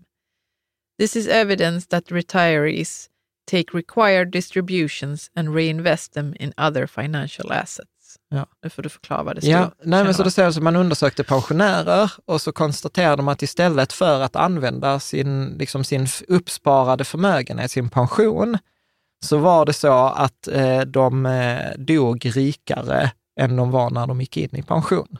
Ja. Med att deras kapital växte snarare än minskade. Det, det var det de säger, financial assets held steady or even increased over time. Mm. Att deras tillgångar liksom ökade. Så att eh, liksom eh, det där att många av oss är så himla rädda för att vi ska bli fattigpensionärer eller något sånt där är en ogrundad, om man tittar på siffrorna, för många är det en ogrundad rädsla. Inte för alla såklart. Men jag, jag tänker att jag är inte som alla andra sådana. När jag blir pensionär så kommer jag säkert spendera det på massvis med resor och, och eh, ja, tandläkarräkningar och sånt där. Jag tänker att jag är annorlunda. Alltså, man går och, alltså så här, byta, vad kostar det byta tänder? 100 000? Nej, jag vet Allihop. inte. Jag tänkte inte byta tänderna, men Du är man dessutom så- tror, jag tror att jag inte är den enda, man tror att man är den enda som Att- kommer att ha är ökande unik. kostnader. Ja, det är som konsult, när man jobbar som konsult. Alla företag har helt unika problem. Det är bara det att det är samma unika problem hos alla. Ja. Liksom. Så att eh, de konstaterade i studien att bara en av sju pensionärer minskade sitt kapital under eh, pension. Och då ska man också komma ihåg att pensionen i USA är mycket tuffare än pensionen i Sverige. Ja. Är med? Att i USA har du mycket, mycket högre krav på att ta, ta ansvar för din pension själv. Eh, du kan, här var en annan studie som gjordes av Investment and Wealth Institute. Och de säger så här. Across all wealth levels, 58% of retirees withdraw less than their investments earn. 26% withdraw up to the amount of the portfolio earns and 14% are drawing down principal. Yes, Nej, men det som det betyder var att 58 procent tog ut mindre än avkastningen från deras investeringar. Ja. 26 eh, procent tog ut all avkastning Ja. och bara 14 procent använde kapitalet, alltså an, tog ut avkastning och kapitalet som skulle generera ny avkastning. Mm. Och liksom högst anekdotiskt, det kan vi ju ta min mamma, alltså som, som nu också, hon är väl snart 70 nästa år, och hon är så här, ja Jan, jag sparar varje månad. Liksom. Och då är det ju typiskt att liksom så här, Ja. hon använder inte det Nej. kapitalet, Nej, utan nej, tvärtom ökar ju hennes kapital eftersom hon får fortfarande avkastning på sina pengar. Men frågar vi varför egentligen? Ja, för att jag skulle gissa för att hon har gjort det hela livet. Ja, det är en, det kanske är en en, sån rutin man kör. Ja. Och att det känns liksom Mm. så här, eh, återigen den här ångesten för att jag borde spara mer. Mm. Liksom. Mm. Och då har hon dessutom minskat sin lön från att ha varit lärare till nu vara i pension. Och man får ju inte jättefet lön som lärare och inte som pensionär heller. Nej. Så att liksom det är från en, nu spara även på en, på en låg nivå. Och Jag tror att det där, jag tror att de flesta anpassar sig till det där och sen mentalt bokför vi att nej, men det där är huspengar eller det där, de pengarna ska inte användas för att det tar emot att använda då principal eller använda kapitalet. Men jag tänker också så att vi tänker att vi ska leva så länge. Och det, kom, och det gör vi ju. Ja. Vi lever länge. Eh, Men det är ju också att vara ur kontakt med sin, sitt framfälle. För Ja. min del, för min Ja, ja. del Jan, jag pratar om mig själv. Att jag hade absolut kört på med min ekonomi och säkert sparat om inte det hade varit för att vi pratar om det nu. För att då är det som att ja, men jag kommer att leva på för alltid. Liksom. Ja, ja. Jag behöver ju de här pengarna hur många år som helst in i framtiden. Ja, alltså jag har ju haft folk, jag har pratat med folk har så här tre miljoner och, och liksom, och så har jag sagt så här, alltså I om du pension? skulle, ja, ja. Och så har jag sagt så här, men du vet, du kan ta ut 10 000 kronor i månaden i, vad blir det, 30 år, Ja. liksom. Och du kommer fortfarande inte få slut på pengar. Du vet, prata med en 70-åring Ja. om det där. Du vet, och de bara, går- ja, ja, det är bra att veta. Ja. Och de kommer bli över hundra. Ja, ja, men det, och det gör man ju inte. Och Nej, man gör inte det. Och sen, och sen, jag tror, jag vet inte om jag tog med det, men han pratade också så här att eh, man kan räkna med, jag vet inte om jag fick med det, men jag tror bara så här minne nu, att man kan räkna med att man sänker sina utgifter med 1 procent om året i pension. Ja. Alltså var en ganska bra tumregel, att när du är 85 så kommer du använda betydligt mindre pengar än när du var 75. Ja. Och du kan använda mindre pengar när du är 75 än när du var 65. Så att man behöver ta hänsyn till att det där minskar också. Mm. Eh, så du kan läsa vad han skriver också. Nick Magui skriver, This data suggests that the fear of running out of money in retirement is a bigger threat to retirees than actually running out of money. Of course, it is possible that future retirees will have far less wealth and income than re- current retirees, but the data doesn't seem to support this either. Så, så att vi har alltid så här, det är annorlunda nu, vi är unika, vår ja, generation. men alltså, vi har ju sådana här livsförlängande ja, eh, metoder som säkert kommer att... ja, fast återigen, då har du Warren Buffett. Jag bara skojar. 750 miljarder kom efter hans 65-årsdag. Ja. Eh, nej, och sen så visar han då en graf eh, där, man liksom, där man har tagit olika generationer, då baby boomers, gen X, millennials. Eh, och så tittar man så här, i förhållande till den ålder de var, var hade de liksom värde, eh, genomsnittlig förmögenhet kan Ja. man säga. Och de graferna liksom skiljer sig inte åt jättemycket. Så att liksom även de millennials som man pratar om, som är på väg mot den liksom tuffaste ekonomiska situationen, att de kanske inte har det bättre än sina föräldrar. Tittar man på datat så är det inget som talar för att det skulle vara så, utan de är, följer ungefär samma kurva som alltid. Liksom. Mm. Bra. Eh, någon annan kommentar, reflektion? Jag tycker också återigen så här, ganska feel good. Du sparar, förmo- du sparar förmodligen eh, liksom tillräckligt, du behöver inte spara så mycket som du tror, eh, Mm. etc. Mm. Sen återigen, handlar inte om att det ska vara oansvar. Det kommer, du vet, tittar man på SVT så kommer de säkert kunna hitta någon fattig pensionär som går emot detta, men då är det också viktigt att komma ihåg att det är inte det som är regeln, utan då är det det som är undantaget. Liksom. Så att här pratar vi någonstans på gruppnivå. Liksom. Ska vi ta tredje principen? Mm. Focus on income, not spending. Ja. Cutting spending has its limits, but growing your income doesn't. Find small ways to grow your income today that can turn into big ways to grow it tomorrow. Och, och detta har vi ju också pratat en hel del om. Och sen så tänkte jag så här, att du gillar ju alltid så här, redan Ja, ursprungsbefolkningen. jag tänker alltid på stenåldersmänniskorna. Vad, hur gjorde de Ja, i olika situationer med sin, sitt matintag och sina resurser och ja, sina barn och sånt? ja. Så nu har man gjort någon sån här på Had- Hadza-folket i Ja. norra Tanzania, så gjorde man så en jämförelse. För då var det att, ja men i väst så är vi stillasittande och vi förbrukar mycket kalorier och sånt och det var ju bättre liksom på stenåldern, då sprang vi runt och samlade och jagade och sånt, Tror man. tror man. Tror man. Men, Ja, men men så kollar man upp detta och så korrigerade man för storlek och vikt etc. Eh, och så konstaterade man så här, nej det var ingen skillnad. Vi förbrukar ungefär lika mycket kalorier. alltså det är så sjukt. Jag har läst om detta. Right. De gillar också att sitta mycket. Ja, Ja, för att de är också, de, liksom vi, ja, eh, eh, vill inte förbruka för mycket kalorier. Alltså det är intuitivt. Ja. Det är intuitivt. ja. Så att vad man har konstaterat är att det är skillnad på kortsiktig och långsiktig. Så ökad träning eller ökad rörelse kan ge en större kaloriförbrukning på kort sikt, men på långsiktigt så finns det inga sådana effekter. Eh, och så varför kom detta in då? Just nu? Ja. För då säger Nick att detta, den här debatten pågår inom sparvärlden också. Att huruvida man ska dra ner på utgifter eller öka inkomster, det vill säga ska man röra sig eller ska man fokusera på maten? Alltså det är samma liksom, eh, debatt. Sen upplever då, det verkar ju som att både han och jag har liksom en, en fallenhet eller en bias åt att öka inkomsterna. För att liksom tittar man eh, på det, så här, det är som vår kompis Filip, det var ju han som sa det till oss första. Ja, och du blev så provocerad. Men Ja. visst var det ett fint ögonblick, Jan? Jag vet inte. Jo, tycker- vad sa han nu? Säg vad han sa. Nej, men han sa väl liksom så här, du kan max dra ner 100 procent på utgifterna, men det finns ingen gräns för hur mycket du kan öka inkomsterna. Ja.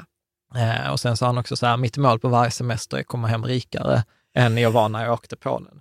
Det var ju sjukt provocerande när vi satt där på båten Jo, i för han Thailand. räknade också ut hur mycket rikare han, alltså vad han tjänade per minut Ja, när ja. han var på sin semester. Ja. Och han äger ju fastigheter och sånt. Så Ja, ja, och det var ju skitjobbigt för vi hade ju då betalat massa pengar. Jag tror, vi var ju tre familjer som delade Ja. på en båt eh, i två veckor. Jag tror att typ, båten kostade väl typ 150 000. Att Eh, hyra. Ja, totalt. Så att Ja. vi hade i princip betalat 50 000 för de två veckorna. Och han var så här, ja, ja, men jag, nu är jag rikare än när vi åkte hit. Jag bara, fuck you. Nej, men ni gillade den då, ja. Ja, ja. Gillade Det har ju kommit, det kommer, så här fem år senare så dyker det upp här. Ja. Men i alla fall, eh, och ja, nu kommer vi till det där som jag var inne på innan. Eh, så vad han gjorde var, han tittade på Federal Reserve, den amerikanska riksbanken, där de har delat upp eh, utgifter hos människor baserat på deciler. Alltså på, man har tagit all befolkningen, delat upp dem i, i, i grupper, i tio grupper, eller i fem grupper, och så har man tittat på utgifterna. Och då konstaterade Nick då, och Julie, att 20 procent av hushållen, alltså de fattigaste 20 procenten, la mer än 100 procent av sina utgifter på necessities. Alltså boende, mat, medicin och transport. Ja. Så de fick liksom inte ihop sin ekonomi. De behövde lägga mer än 100 procent av sina inkomster på det. De rikaste hushållen la tre gånger så mycket på necessities, men hade en inkomst som var 14 gånger högre. Mm. Det är väl det som jag pratade om innan, så här, ja, du behöver köpa mat. Du kan köpa ekologisk mat, du kan köpa frigående höns, ägg och liksom finkött direkt från bunden, men det kommer ändå inte vara 14 gånger högre. Liksom. Nej. Och, och eh, då vad han kallar det är ju också då att basutgifterna ökar inte i samma takt som utgifter, eh, eh, liksom de utgifter man har på grund av det som kallas för minskande marginalnytta. Och han beskriver det med pizzaexempel. Han säger så här, är man sugen på pizza, ja, visst, den första biten pizza är jättegod, den andra också, men sen för varje pizzabit du tar så minskar nyttan. Är du på pizzabit 26 så är det ganska hög sannolikhet att pizzabit nummer 26 har till och med negativ marginalnytta, för du vill fan inte äta den. Mm. Och sen kan man ta det på andra hållet också. Ja, visst, du kan käka en fulpizza för vad, 50 spänn? Men det är svårt att hitta en pizza i, i, i Sverige som skulle kosta 900 spänn. Ja, Är du med? Att, att, att, ja, du kan köpa, jag tror, Ja. vad kostar den dyraste normalpizzan i Malmö? 200 kronor. Mm. 230 kronor. Så att liksom, ja, även om vi som tjänar mer kan gå till en dyrare pizzeria så kommer den inte vara i förhållande lika dyr som kanske den ökade inkomsten. Nej. Så att det blir liksom en, en, en begränsning i, i det där som man pratar med Parkinsons lag. För jag brukar ibland säga att dina utgifter växer i exakt samma takt som dina inkomster. Ja, om man tittar på helheten, men inte om man tittar på basutgifter. Liksom. Eh, så att, eh, så att han, där, där märks, det, det, det märktes i boken att där blev han nog ganska emotionell kring det här, att han hade en lång utläggning kring att, att i alla fall i USA så spa, pratas det mycket liksom fattigdom är ett val och om du bara sparar så kan du ta dig ur din fattigdomsfälla. Men det finns ganska mycket forskning som visar att så är inte fallet. Att det handlar inte bara om motivation, att ibland har du inte tillräckligt med pengar för att ens ta dig förbi basutgifterna så är det svårt att spara. Ja. Och det är så här, vad ska du dra, om du inte har råd till boende, mat och medicin, vad ska du dra ner på? Liksom. Och jag har ju varit med om det också här till exempel. Att, eh, vi, vi ja, har men det är ju, också det att de har ju tre jobb som är underbetalda. Så Ja, vad ska ja. de mer lägga sin tid på? Ja, liksom? och jag har varit med om det här i Sverige också, att jag har hjälpt den här organisationen Giving People. Ibland träffat människor, som, du vet, jag har träffat en kvinna som, som liksom, hon hade skulder och det var kronofogde och så här. Och du vet, och hon ville inte köpa hjärtmedicin. Hon var ensamstående, hade en dotter och ville inte köpa hjärtmedicin, för hon ville hellre betala av på skulderna. Och du vet, och jag var så här, i helvete heller. Eh, liksom, Köp hjärtmedicin. Ja, Ja, ja men det är tufft. Eh, Det blir Ja. tufft liksom också. Ja, så att det är i alla fall en myt. Eh, Men Sen jag att vi har inte den diskussionen så mycket i Sverige Nej. som den är i USA. Så att jag, jag har hoppat lite det kapitlet. Men, men jag tyckte ändå det var intressant för att vi upplevde ju det där också när vi har rest i Afrika. Att eh, det är så här, fattigdom är ett val. Och så bara, mm, du vet, vi har träffat människor som har samma kreativitet, som har ah, drivet, ambition, men du vet, de har inte 100 dollar Mm. för, som behövs för att köpa den där första geten för att sen kunna liksom Nej, ha exakt. sin lilla flock. Och Exakt. man har gjort mycket, man har tydligen gjort så här forskning på kvinnor i Bangladesh också, bara genom att man gav dem 50 dollar eller 100 dollar. Men var det inte det eh, med den här mikrolånen som eh, man fick Nobelpris för? För Jo. att det gör så stor skillnad Ja, på den eh, ja, nivån. Liksom. ja. Mm. Och vi pratar, vi pratar så, så, här, alltså så här 100 dollar. Ja. Alltså, Mm. ja. Ja. ja. Så, så slutsats eh, som, eh, som han kommer med här är så här, dra ner på kostnaden där du kan, men fokusera sedan på att öka inkomsterna. Mm. Liksom, att eh, då, helt enkelt. Jag Va- tänker också så, vem är den här boken egentligen riktad till? Är den någon som vill förbättra sin ekonomi, som inte är rik redan? Antar Ja, jag, alltså eller? jag skulle säga så här till exempel, eh, jag upplever denna boken lite samma som Småsparguidens, Mm. eh, mer pengar för pengarna, även om de inriktar sig mycket mer på liksom själva sparandet. Jag skulle säga så här, detta är en, detta är en sån här lite bok, alltså så här, hade inte vi varit intresserade av ekonomi så hade det varit gett denna till Freja när hon fyller 18. Mm. Eh, detta är en bok du kan komma, bläddra i, skulle jag också säga, och man kan hoppa i den. Eh, sen kommer den inte göra, alltså du blir inte bäst på att sätta ihop en investeringsplan och du blir inte bäst på att tjäna pengar, men du får en översikt över vad är den ekonomiska spelplanen. Ja.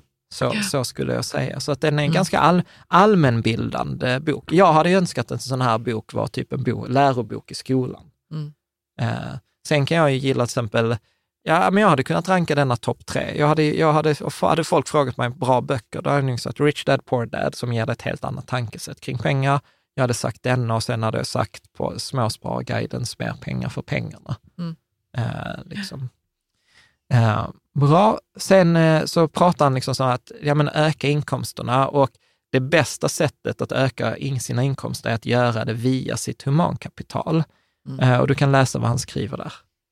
Yeah. And the best way to increase your income is to find ways to unlock the financial value that is already inside you.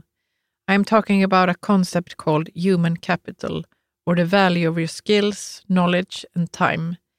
Your human capital can be thought of as an asset that you can convert into financial capital. Ja. Mm. Så humankapitalet är liksom summan av värdet av alla dina färdigheter, din erfarenhet, din kunskap, din tid, Tid. Eh, liksom, din kreativitet, dina idéer, alltså du, Mm. liksom basically. Och sen så finns det då fem olika då temporära sätt att omvandla de här till liksom pengar. Och det är roligt för att han, han understryker då temporära. Jag hade nog inte tänkt på det som temporära, men han säger så här, slutmålet är ju att du ska tjäna pengar på dina pengar, att dina finansiella pengar ska tjäna nya finansiella pengar. Men innan du har ditt finansiella kapital så behöver du omvandla ditt humankapital. Mm. Och då pratar han om då att liksom, eh, göra karriär, sälja sin tid eller sin kompetens, sälja en färdighet eller en tjänst, lära ut något eller sälja en, en produkt. Eh, liksom. Mm. Och eh, här också eh, liksom dyker han ner lite i de här, tar det allmänt. Eh, men jag, jag gillar ju det här för att det blir en tidsskala också. Att när man är ung till exempel, ja då har man inte så mycket kompetens, men man har ofta ganska mycket tid och energi. Ja men Eh, så är det ibland att i forumet så blir det, eller i podden, så att alla ska starta företag för vi är varma förespråkare av företag, för det har massa fördelar. Men om du inte har en färdighet eller en skill eller någonting, då blir det svårt att driva företag. Så hur skaffar man sig erfarenhet och en färdighet? Jo, men genom en utbildning, genom att göra karriär. Och då är vi inne på det med Rich Dad Poor Dad också, som pratar om så här, earn while you learn. Mm. Alltså så här, se till att få betalt för när du lär dig en färdighet. Vill du lära dig mer om sälj? Ja, men ta ett säljjobb. Då får du utbildning och du får betalt. Och sen kan det vara en nyckelkompetens om du vill starta eget företag i framtiden. Så att eh, liknande.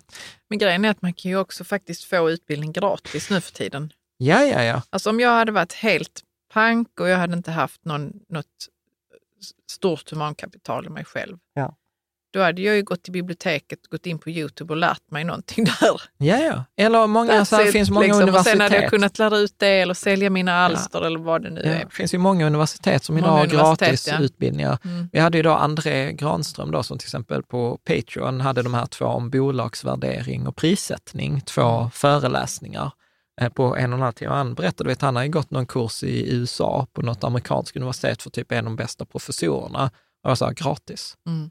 Eh, Så att, ja, jag tycker det är skitcoolt.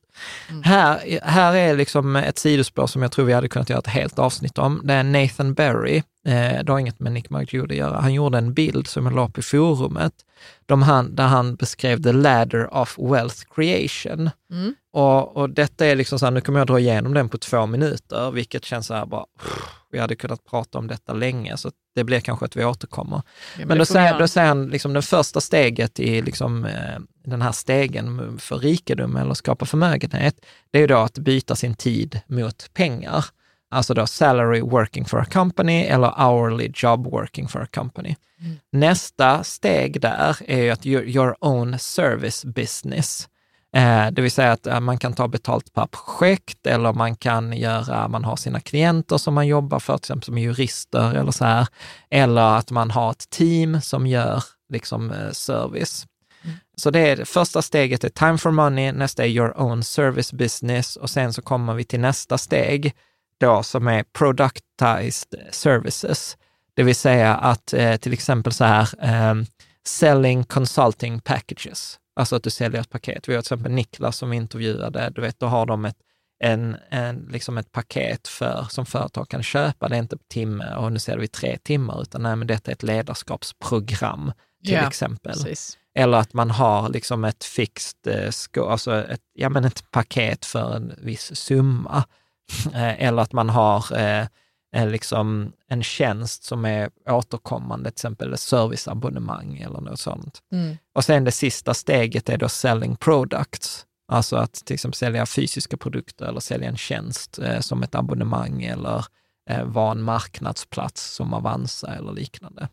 Och jag tycker detta varit ganska roligt för att jag kan se hur vi själva har gjort den här förflyttningen, där vi började som studentkonsulter till att idag vara längst bort på att sälja en produkt som ger mycket mer betalt, men är väsentligt mycket svårare än att sälja några, några Mm. timmar. Mm. Liksom.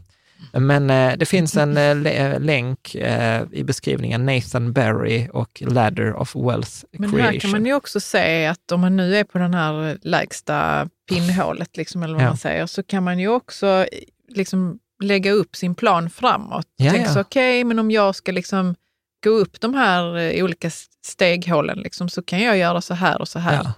Och göra ett program i, i framtiden och det är plan, liksom, Ja. steg tre i planen. Det tycker Ja. jag är väldigt fint med den här, att man Och kan man kan se se vad som skulle kunna vara nästa steg. Liksom. Ja, ja, men precis. precis. Eh, verkligen.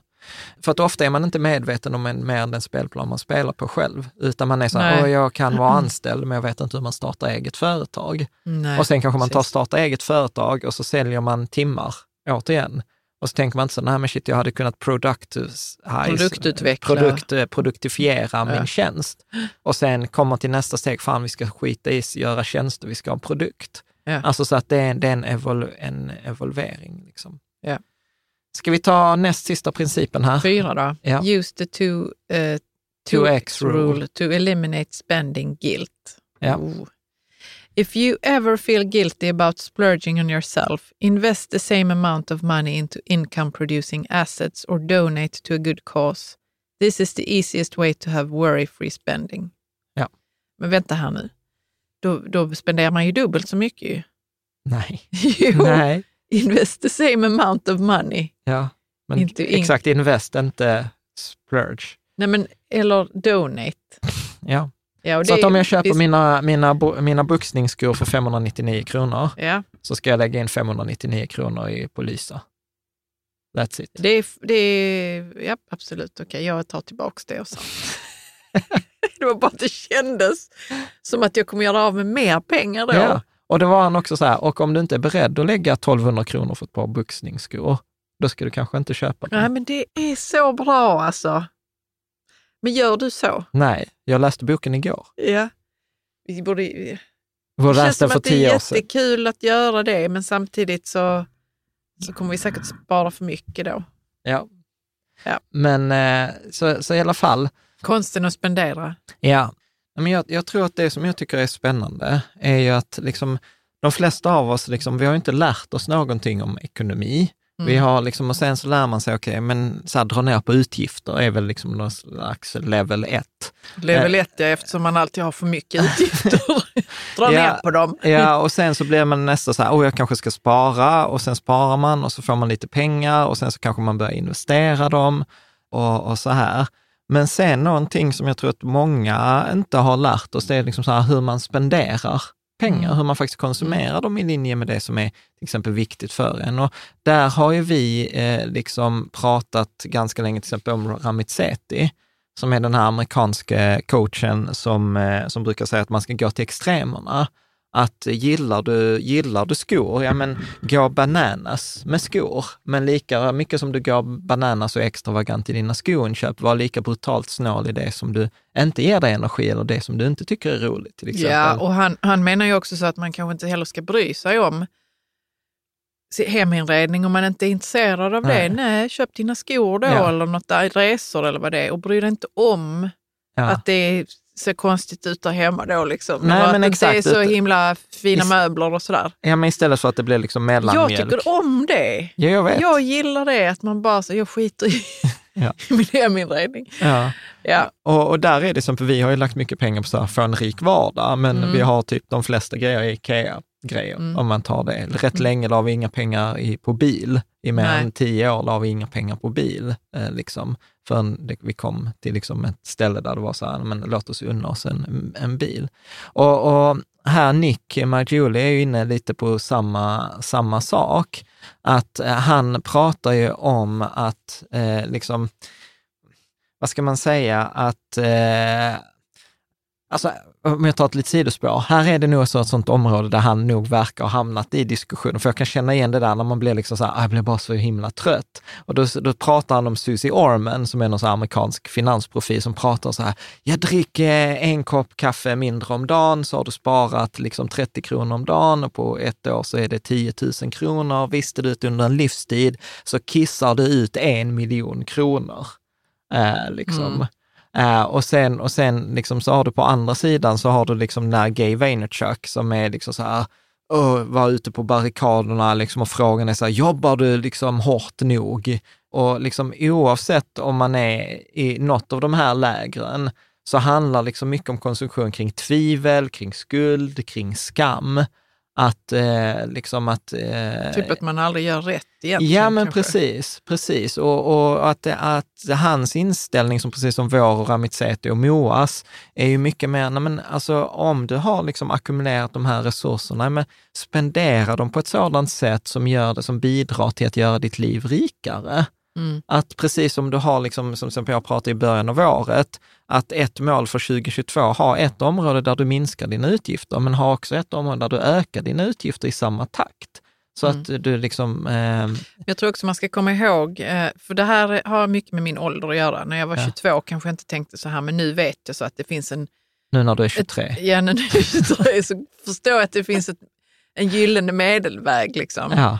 Men och att, att de här Susie Orman och Gary Vaynerchuk, alltså att de är ju amerikaner och i Ja. Amerika så klarar man sig extremt bra om man är i, i liksom en extrem person. Liksom. Ja. Förstår? Ja, fast det är, det är mitt han intryck i alla Ja, fall att det är ett framgångsrecept och då måste man liksom ta det till en extrem och säga så här är det, visste du att du kissar ut en miljon kronor liksom under din livstid? Ja. För då lyssnar folk och, och vi här i Sverige har inte den kulturen riktigt. ja, fast jag tror så här, skitsamma liksom hur det låter, men liksom problemet är ju samma. Alltså vi har till exempel en tråd i forumet. Nej, det är möjligt. Alltså så vi har liksom en tråd i forum som heter så här, oh, jag funderar på att köpa en Tesla Y, är jag dum i huvudet? Och, och, och, liksom, och många skriver så här, ja, du är dum i huvudet som vill lägga 800 000 på en bil. Och vi hade ju den diskussionen när vi, när vi tittade på bil förra sommaren. Det var ju så här 700 inlägg och många av dem var så här, nej men eh, liksom, hur kan ni lägga så mycket pengar på en bil? Att, eh, och, Ja, och- problemet är nu samma, det har du rätt i, att det finns massa skuld och skam ja, förenat med ja, men, konsumtion ja, och men pengar. och precis. så. Liksom, ska jag köpa den här bilen eller ska jag köpa den här krämen eller ska jag köpa den här resan? Liksom så här, är jag värd det? Mm. Liksom, eh, att det är lite där Luther eh, liksom på aktier. Du ska inte tro att du är något och Jante och hela liksom, balletten. Och sen har du ju dessutom det där man har sin egen tro om andras förväntningar. Mm. Alltså där är en, sån, en sån som jag borde, eller det Ja. är som man kommer hem till sina kollegor och så har de ett jättefint hus, eller man eh, liksom åker... Alltså jag har ju råkat ut för det här att när, när vi gjorde en liksom relativt stor affär, vi hade vår bil, och då skulle jag åka ner till liksom Höllviken och, och Falsterbo. När vi hade vår scanna- V70, ja, som vi hade tio år på nacken. Ja, och så skulle jag skjutsa någon eh, där som... eh, Ja, och vi tvättar ju inte bilen så ofta. nej, och då var det liksom nej. så... Och då, nej, det kanske kändes jobbigt det för dig. kändes skitjobbigt för mig. Du vet, alla andra hade Teslor och annat. eh, Och så, BMW och sånt. Ja. Ja, och, så att, och då blev det ju en sån, blev det ju verkligen en, så här, en sån som jag borde ha en bättre bil, eller en sån som jag borde spela golf, eller en sån som jag borde jaga, eller en sån som jag borde eller, träna mer, eller eh, liksom. Så att, och, och det där blir ju jobbigt, för det blir väldigt svårt både för en själv och liksom att, att identifiera, okej, vad är det som är viktigt för mig? Och vad är det Ja, som jag är på riktigt paus, och vad är liksom. fake? En paus i den där jobbiga känslan. Ja. Man vill gärna bli av med den jobbiga känslan på Men en det gång. behöver inte ens vara en jobbig känsla. Utan Jag jag, tycker det är en jobbig känsla, eller du vet en sån här bristkänsla, eller att jag behöver fixa det här snabbt som fan. ja, fast, jag, så tror, fast jag jag. tror att det bara blir en sån grej som är sann. Du vet, alla åker på skidsemester. Alla man känner åker på skidsemester till exempel. Och alla åker på en vintersemester, eller alla Mm. har en, Mm. en ny bil. Eller man, alltså det är bara att kolla i olika communities.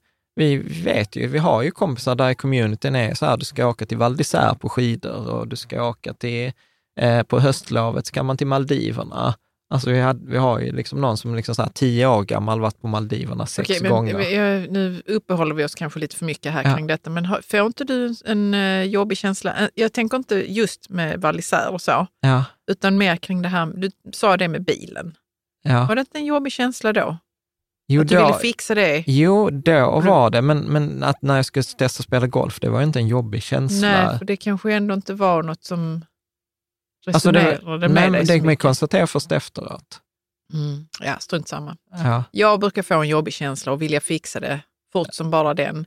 Men, men numera, nu när jag är 23, 45 så brukar jag pausa Ja, och känna så, är det, alltså det är ändå 50 000, nej men det är, eller det är 2 000. Jag, Ja. jag kan bara bli så, nej, pausa nu. Är Ja. detta verkligen något som jag vill ha? Liksom? ja. Ja. Och, då, och, precis, och då kommer vi liksom till, liksom hela poängen är så, okej, så hur kan man spendera och konsumera utan ett dåligt samvete? Att liksom, liksom att, ja men vara i linje med det där att ha guiltless liksom spenderande. Och, och, och det, det roliga som han skriver om Nick också är att, och detta håller jag med om, för det har vi pratat med Moa, att mängden pengar kommer inte ens lösa det här problemet. Att eh, där, där gjordes en undersökning med Spectrum Group 2017, att 20 procent av alla investerare som hade mer än 5 miljoner dollar, alltså 50 miljoner kronor, oroade sig för sin pension. Mm. Och, Ja, det är också lite det är speciellt.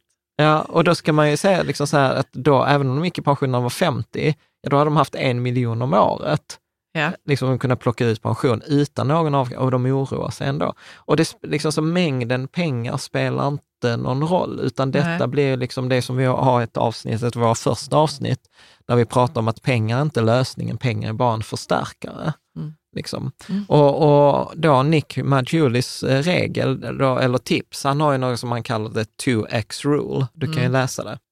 The first tip is what I call the 2x rule. The 2x rule works like this. Anytime I want to splurge on something, I have to take the same amount of money and invest it as well. Mm. Mm. Och jag, jag gillar ju detta liksom jättemycket, för då, då blir det liksom så här att om du köper någonting för tusen kronor, ja men då lägger jag så att okej, då lägger jag tusen kronor på mitt sparande. Och är jag inte beredd att lägga 2000 kronor på det här, ja då kanske jag inte ska köpa det. Nej, kanske är fel nivå. Ja, vad tänker du? Att, eh, initialt så tänker jag så, shit nu blev det här mycket dyrare än vad jag hade tänkt. Allting blev mycket dyrare och Ja. jag blev helt eh, avtänd på att eh, handla.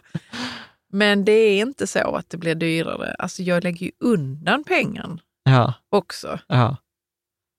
Man får tänka så, att det är inte som att det blir dyrare. ja det är jag, lite roligt, för att detta är ändå så här, vi fick spela om detta för som vi hade mikrofonerna var avstängda. Ja, just Men det denna var- biten har vi. Men, Mm. men det roliga var att igår när vi spelade in det, då reagerade du på ett helt annat Jo, men sätt. då reagerar jag på att det blir jättejobbigt att det blir för, alltså, dyrt. Men sen Ja. så har jag bearbetat detta nu under natten.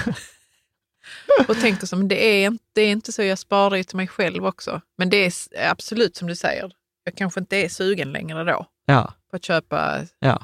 Och tanken här är att det, liksom, det tar bort liksom, skulden eftersom du investerar för framtiden också. Mm. Eh, liksom i, Det ska ta bort skulden, Ja. man får tänka så. Ja, precis. Och sen har du ju liksom också, räknar man bara så här på tio år, så har ju de tusen kronorna tjänat in det du har köpt. Alltså Ja. pengarna ska ju dubblas Man på måste tio år. vänja sig vid tanken att eh, man investerar, alltså att man har, betalar sig själv Ja, precis. så fort man handlar. Ja, och sen, och sen, så, sen så pratar han också om att, eh, liksom att fok- fokusera på att, att maxa, vad ska, vad ska man säga, självförverkligande. Och, och här skiljer han faktiskt på lycka och självförverkligande. Vi har ju pratat om det, tror jag det var något avsnitt 123 eller något sånt, där vi pratar om så att om inte pengar gör dig lycklig så spenderar du dem fel. Eh, och då säger han så att ja, rätt många av oss har nu lärt oss det där, okej, om jag vill maximera min lycka, Eh, så handlar det om att till exempel att köpa upplevelser istället för materiella saker, att köpa sig tid, att betala saker i förväg innan man liksom upplevt dem, bjuda andra, vara generös eller liksom unna sig själv. Men, eh, och detta kommer liksom bland annat eh, från en forskningsrapport med samma namn, eh, om inte pengar gör dig lycklig, nu spenderar du en fel, eller en bok som heter Happy Money. Men sen är det en annan bok som heter The Drive, eller Drive, som pratar mer om liksom, okay, vad, är, vad är det för, vi har för drivkraft i, i, i livet och så då till exempel självförverkligande. Och då pratar man om då autonomi, att jag vill kunna ha möjligheten att bestämma själv, jag vill kunna eh, nå mastery. Frihet kanske, eller? Ja, ja, både, ja, men, ja precis, frihet på viss del. Eh, att det handlar om mastery, att liksom uppnå mästerskap, att kunna bemästra, ett bemästrande av liksom sitt hantverk eller en sport eller vad det nu är. Och sen purpose, alltså då syfte. Eh, och då skriver han, du kan ju läsa vad han skriver då. Mm. Ultimately, your money should be used as a tool to create the life that you want. That's the point. Therefore, the difficulty lies not in spending your money, but finding out what you truly want out of life. Mm. Mm. Vad tänker du? Ja, men det är jättefint ju.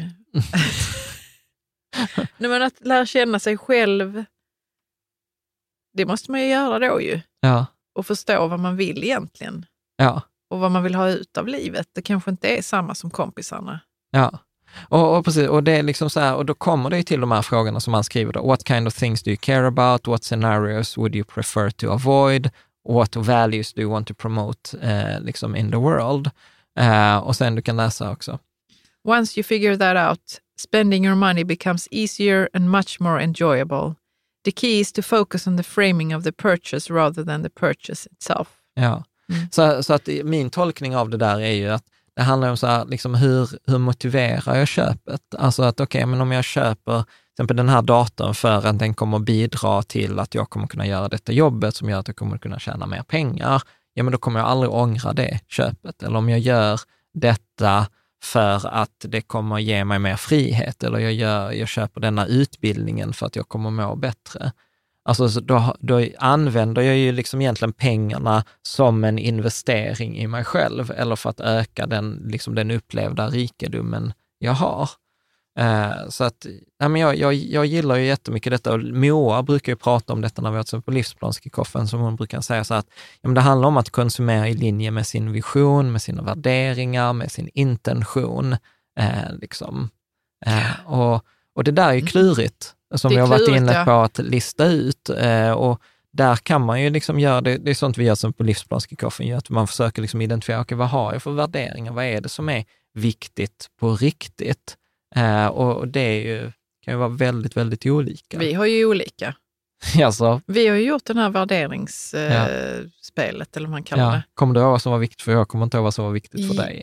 Nej, men jag kommer inte heller ihåg vad som var var vi- viktigt för dig. Men jag, för mig var det så kunskap och makt och harmoni och så. Och för dig var det liksom något annat som jag inte minns nu. Såklart att jag inte gör.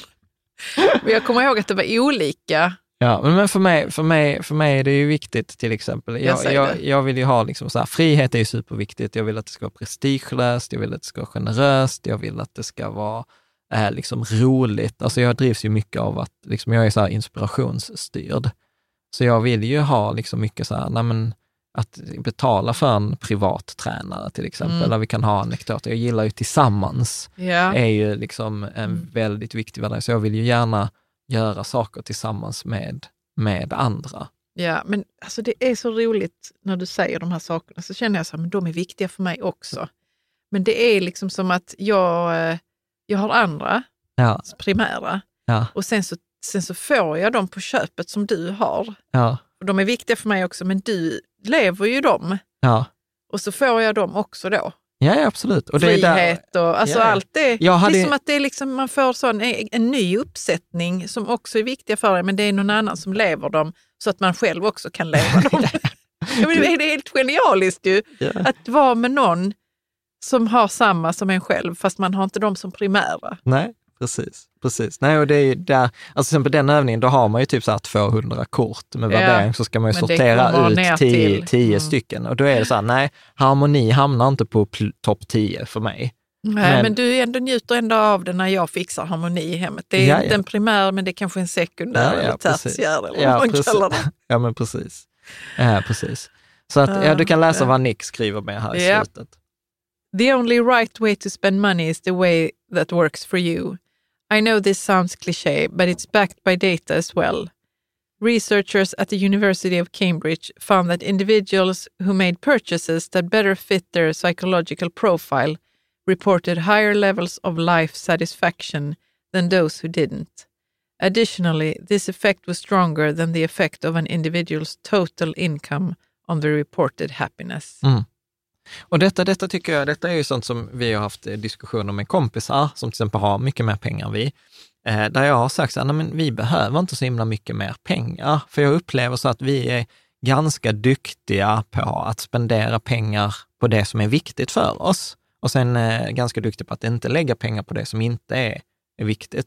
Och då, får, då har vi ibland fått kompisar eh, liksom, som har sagt så här, Jan, du har bara skittråkig fantasi. Liksom eh, att du inte vill ha mer pengar. Du kan ju köpa denna båten och så visar de så här soldriven båt som är liksom så här skitcool. Men jag är så här, Ja. nej, den, den passar inte min psykologiska profil för att, alltså så här, jag tycker det är jobbigt att ta hand om vårt hus.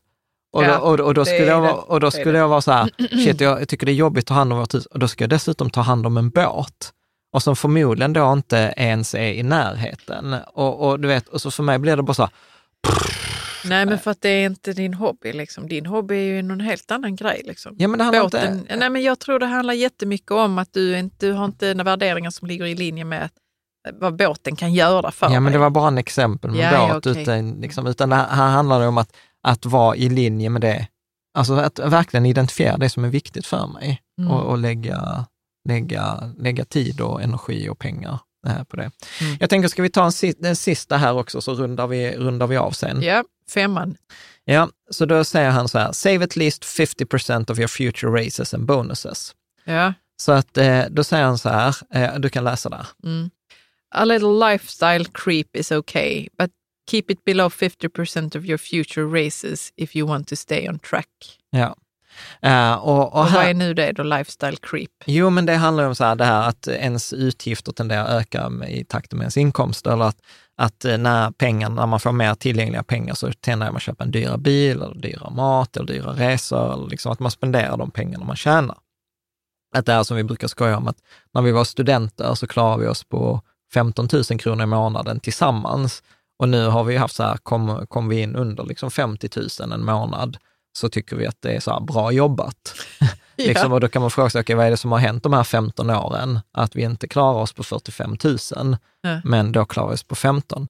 Sen ska man också ta det i, i, i, i linje, jag tror han pratar om det på något annat ställe i boken, att i åldern 40 till 49 år så har man mest utgifter i hela livet. Eh, Då har man små barn, man har liksom köpt ett hus eh, som man inte har betalt av. Eh, liksom, så att tydligen, tydligen nu, de här, de här tio åren nu kommer vi ha liksom, som, som mest utgifter, sen kommer Ja. det tydligen gå ner. Ja, men det ska bli Vi får- intressant att se. Vi får se. Mm. Men då, då inleder han liksom eh, den här principen med historien om eh, Cornelius the Commodore Vanderbilt, som levde då i mitten av 1800-talet, som var sån här railroad tycoon i USA, liksom byggde upp en jättestor förmögenhet på transport, logistik och järnväg. Mm. Och det intressanta var då att när han dog så var han så här, nej men jag ska inte skänka alla pengarna till liksom hela släkten, utan jag ger dem typ till min son, för att det är bättre att vi, man koncentrerar dem eh, liksom på ett ställe. Och det visade sig ju vara rätt, för sonen dubblade pengarna på sex år, typ där mellan 1879 och 1885. Och detta ish. släkten Vanderbilt. Ja? Vanderbilt. Ja, Jag har sett deras marmorhus Ja. på Rhode Island. Okej, ja, men det intressanta var att när han dog, då Ja. sonen dog sex år senare, så 20 år senare efter det så var liksom ingen av Vanderbilt bland de rikaste i USA. De hade liksom, och sen typ, jag tror när de hade så här 100 års jubileum i släkt så var inte någon ens miljonär, trots att de hade flera miljarder där och var bland de rikaste.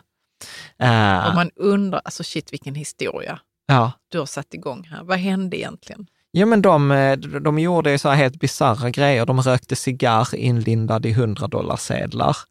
Eh, De eh, åt, liksom skulle äta middagar på hästrygg, skulle ha de finaste husen i, i, i New Det är York. något sånt sjukt som händer när societets... Ja, de skulle hålla ikapp mm, liksom, med de andra, men de hade Mm. liksom inte pengarna. Mm. Men då, då kommer han in på just det här med lifestyle creep, att ens utgifter tenderar att öka med ens inkomster. Och, och då säger han, och det är lite ointuitivt, och här, jag kommer inte lägga så mycket tid på, på, på det här, för han har liksom en lång matematisk utläggning, men där är en, liksom en ointuitiv princip som låter så här, att ju högre din sparkvot är idag, desto högre andel av dina fri, framtida inkomster måste du spara för att nå samma slutmål i samma tid. Så jag säger det igen, att Mm. ju, högre, ju mer av dina pengar du sparar idag, desto mer måste du spara av dina framtida inkomster för att nå samma mål, till exempel nå pension vid en viss ålder. Och det låter ointuitivt, eller hur? Att ju mer du sparar idag, desto mer av Det dina låter framtid... jättekonstigt. Ja. Man blir så avtänd av att spara. Tänk så det är inte, det är inte lönt Ja. för man måste spara jättemycket i framtiden. Ja, ja nej, men, men så är det inte. Men, Nej. men det bygger på så här, om du har en hög sparkvot idag, så betyder det att du har ganska låga utgifter. Ja. Om du då använder alla din, liksom din framtida löneökning, så kommer dina utgifter öka. Men den planen du har satt i början när du hade låga utgifter, kommer inte räcka för att täcka upp dem i samma tid. Nej. För du tar på Nej. dig en större utgiftsmassa, Mm. men ditt sparande initialt har inte tagit hänsyn till den högre utgiftsmassan. Så därför något ointuitivt, har du en spa- hög sparkvot idag så måste du ha en hög sparkvot även om de framtida intäkterna. Medan någon som sparar väldigt lite idag behöver spara mindre av sina framtida inkomster eftersom varje framtida inkomst kommer bidra mer till det sparandet än vad liksom den utgiften i förhållande till de tidigare utgifterna ger. Mm. Med? Så på. här känner jag så att du är smartare än mig. För jag, jag, jag måste liksom typ säga detta på ett papper för att, Ja, men, för att fatta det. Ja, men men- okej, men skit, skitsamma. Ja. Det, det är liksom, vi, vi kan, lä- du kan läsa vad han skriver Ja. och, och sen vill, vill man liksom kolla på detta noga så jag kan, jag kan Mm. ta räkneexemplet och visa med siffror att det stämmer. frågan är bara vad vi ska göra med den här. Jo, men vi kommer till det. Du får läsa. Counterintuitively, the lower your in current savings rate, the more your lifestyle creep can creep without affecting your current retirement plan. Why? Because those people who save less, by definition, spend more for the same level of income. Therefore, when these low savers get a raise and decide to spend a portion of it, it changes their total spending on a percentage basis less than a higher saver who get the same raise and spends the same percentage of it. It is the impact of a raise on spending that disproportionally affects higher savers more than lower savers. Med? För du måste jämföra så här, hur mycket spenderar jag av den framtida löneökningen eller framtida avkastningen i förhållande till det jag spenderar idag. Spenderar jag mycket idag och jag spenderar idag en mindre del av min framtida löneökning så kommer den procentjämförelsen vara mindre. Hänger du med? Medan för någon som är snål idag, tänker så här, "Ja, men jag ska spendera en stor del av min avkastning eller mina framtida pengar, så blir det ju liksom att det räcker inte, då måste man ju liksom, då kommer det ju ta längre tid. Du med? För att man har höjt sin levnadsstandard, man har höjt utgiftsnivån. Du ser helt frågande ut. Nej, men det, alltså det, är- ja, det är svårt för mig att fatta detta. Skitsam. Tänk, ja, Vi, eh, Säg, men säg, för annars tänker jag liksom så här, den poängen man ska ha med sig ja. från det här är att som tumregel, om man är en normal person och sparar någonstans upp till 25 procent av sina inkomster, om du då an, säger så här, ah, men jag spenderar 50 procent av min löneökning eller 50 procent av den vinsten som jag får i framtiden, så kommer det vara okej. Så att då, då säger han så här, okej, får du en löneförhöjning på 1000 kronor, ja men spara 500 av dem och använd de andra 500 för att öka din livs, liksom lifestyle creep. Och du kommer ändå kunna nå dina mål i samma takt. Är du med? Sen har vi en tabell här som man har gjort. Ja, men sparar du 50 procent av din lön idag, eh, då behöver du spara 76 procent av dina framtida inkomster för att kunna nå dina mål i samma tid. Mm. Ja, men det är, vet du vad? Mm. Jag tror att detta har att göra med sån här matematisk talang och jag har inte det riktigt. Detta är lätt för dig, eller Ja, hur? ja. För mig är det så. Och det, jag är helt säker på det, att det har att göra med här matematisk talang. Liksom. ja, ja, se hur saker hänger ihop. Ja, och jag har, jag har annan talang Ja. som inte du har, så det jag, jag är helt fine med det. Liksom. Men det är så tydligt ibland eh, att Ja. det är bara garbles up Ja. i mitt huvud. Skitsamma, det enda man behöver ha med sig så Hoppas här, att spa- eh, spa- tittare och, och, och lyssnare Ja, förstår detta. men det kommer säkert vara så här, Karo du har rätt, Jan är skitkass på att förklara. Nej, jag tror Så här, inte det. 50, spara 50 procent av dina framtida inkomster så är du fine. Ja, det är väl skönt det, att höra. det, det. Mm. Och det roliga är att det går ju i linje också med den här 2x-regeln. Mm. Liksom. Att Men det är det där med sparar- att det är det här framtida inkomster som jag är så, men jag vet ju inte vad, det, vad mina framtida inkomster kommer att vara. Det är nog det som jag gör Ja, att det blir de så jävla flesta svårt. får ju en löneförhöjning till exempel, eller skatteåterbäring eller sånt. Ja. Ja. Vad? ja, jag måste titta närmare på detta. Jag tror bara att du är ovan, Caroline. Att du, jag, du, du, ja, jag, du- du- jag du- tänk, jag, när jag får lön, när jag får, jag, när jag får sån här skatteåterbäring så är, Caroline, åker hur de mycket- ju in någonstans Caroline, på hur mycket fick du i löneförhöjning i år? Jag vet inte. Nej. I rest my case. Du fick en tusenlapp i månaden, det vet du va? Nej, men, eh, ja, men du har sagt det ja. Du har sagt att du såg det. Mm. ja. Precis. Ja, men bra. Ja, jag, Bra, tänk, ja. jag, tänker att, jag tänker att det, håller på att spåra ut här. Så att Mm. jag tänker att vi avrundar. Jag säger så här, eh, ett stort tack till dig som hänger i vår Patreon-community som gör det möjligt att vi kan sitta och prata en och en halv timme eh, om eh, liksom den här boken och vi kommer ha nog två eller tre avsnitt till eh, på detta. Så jag hoppas att vi ses på Patreon. Tack för att du lyssnar, tack för att du Tack. hänger med oss och så ses vi nästa vecka.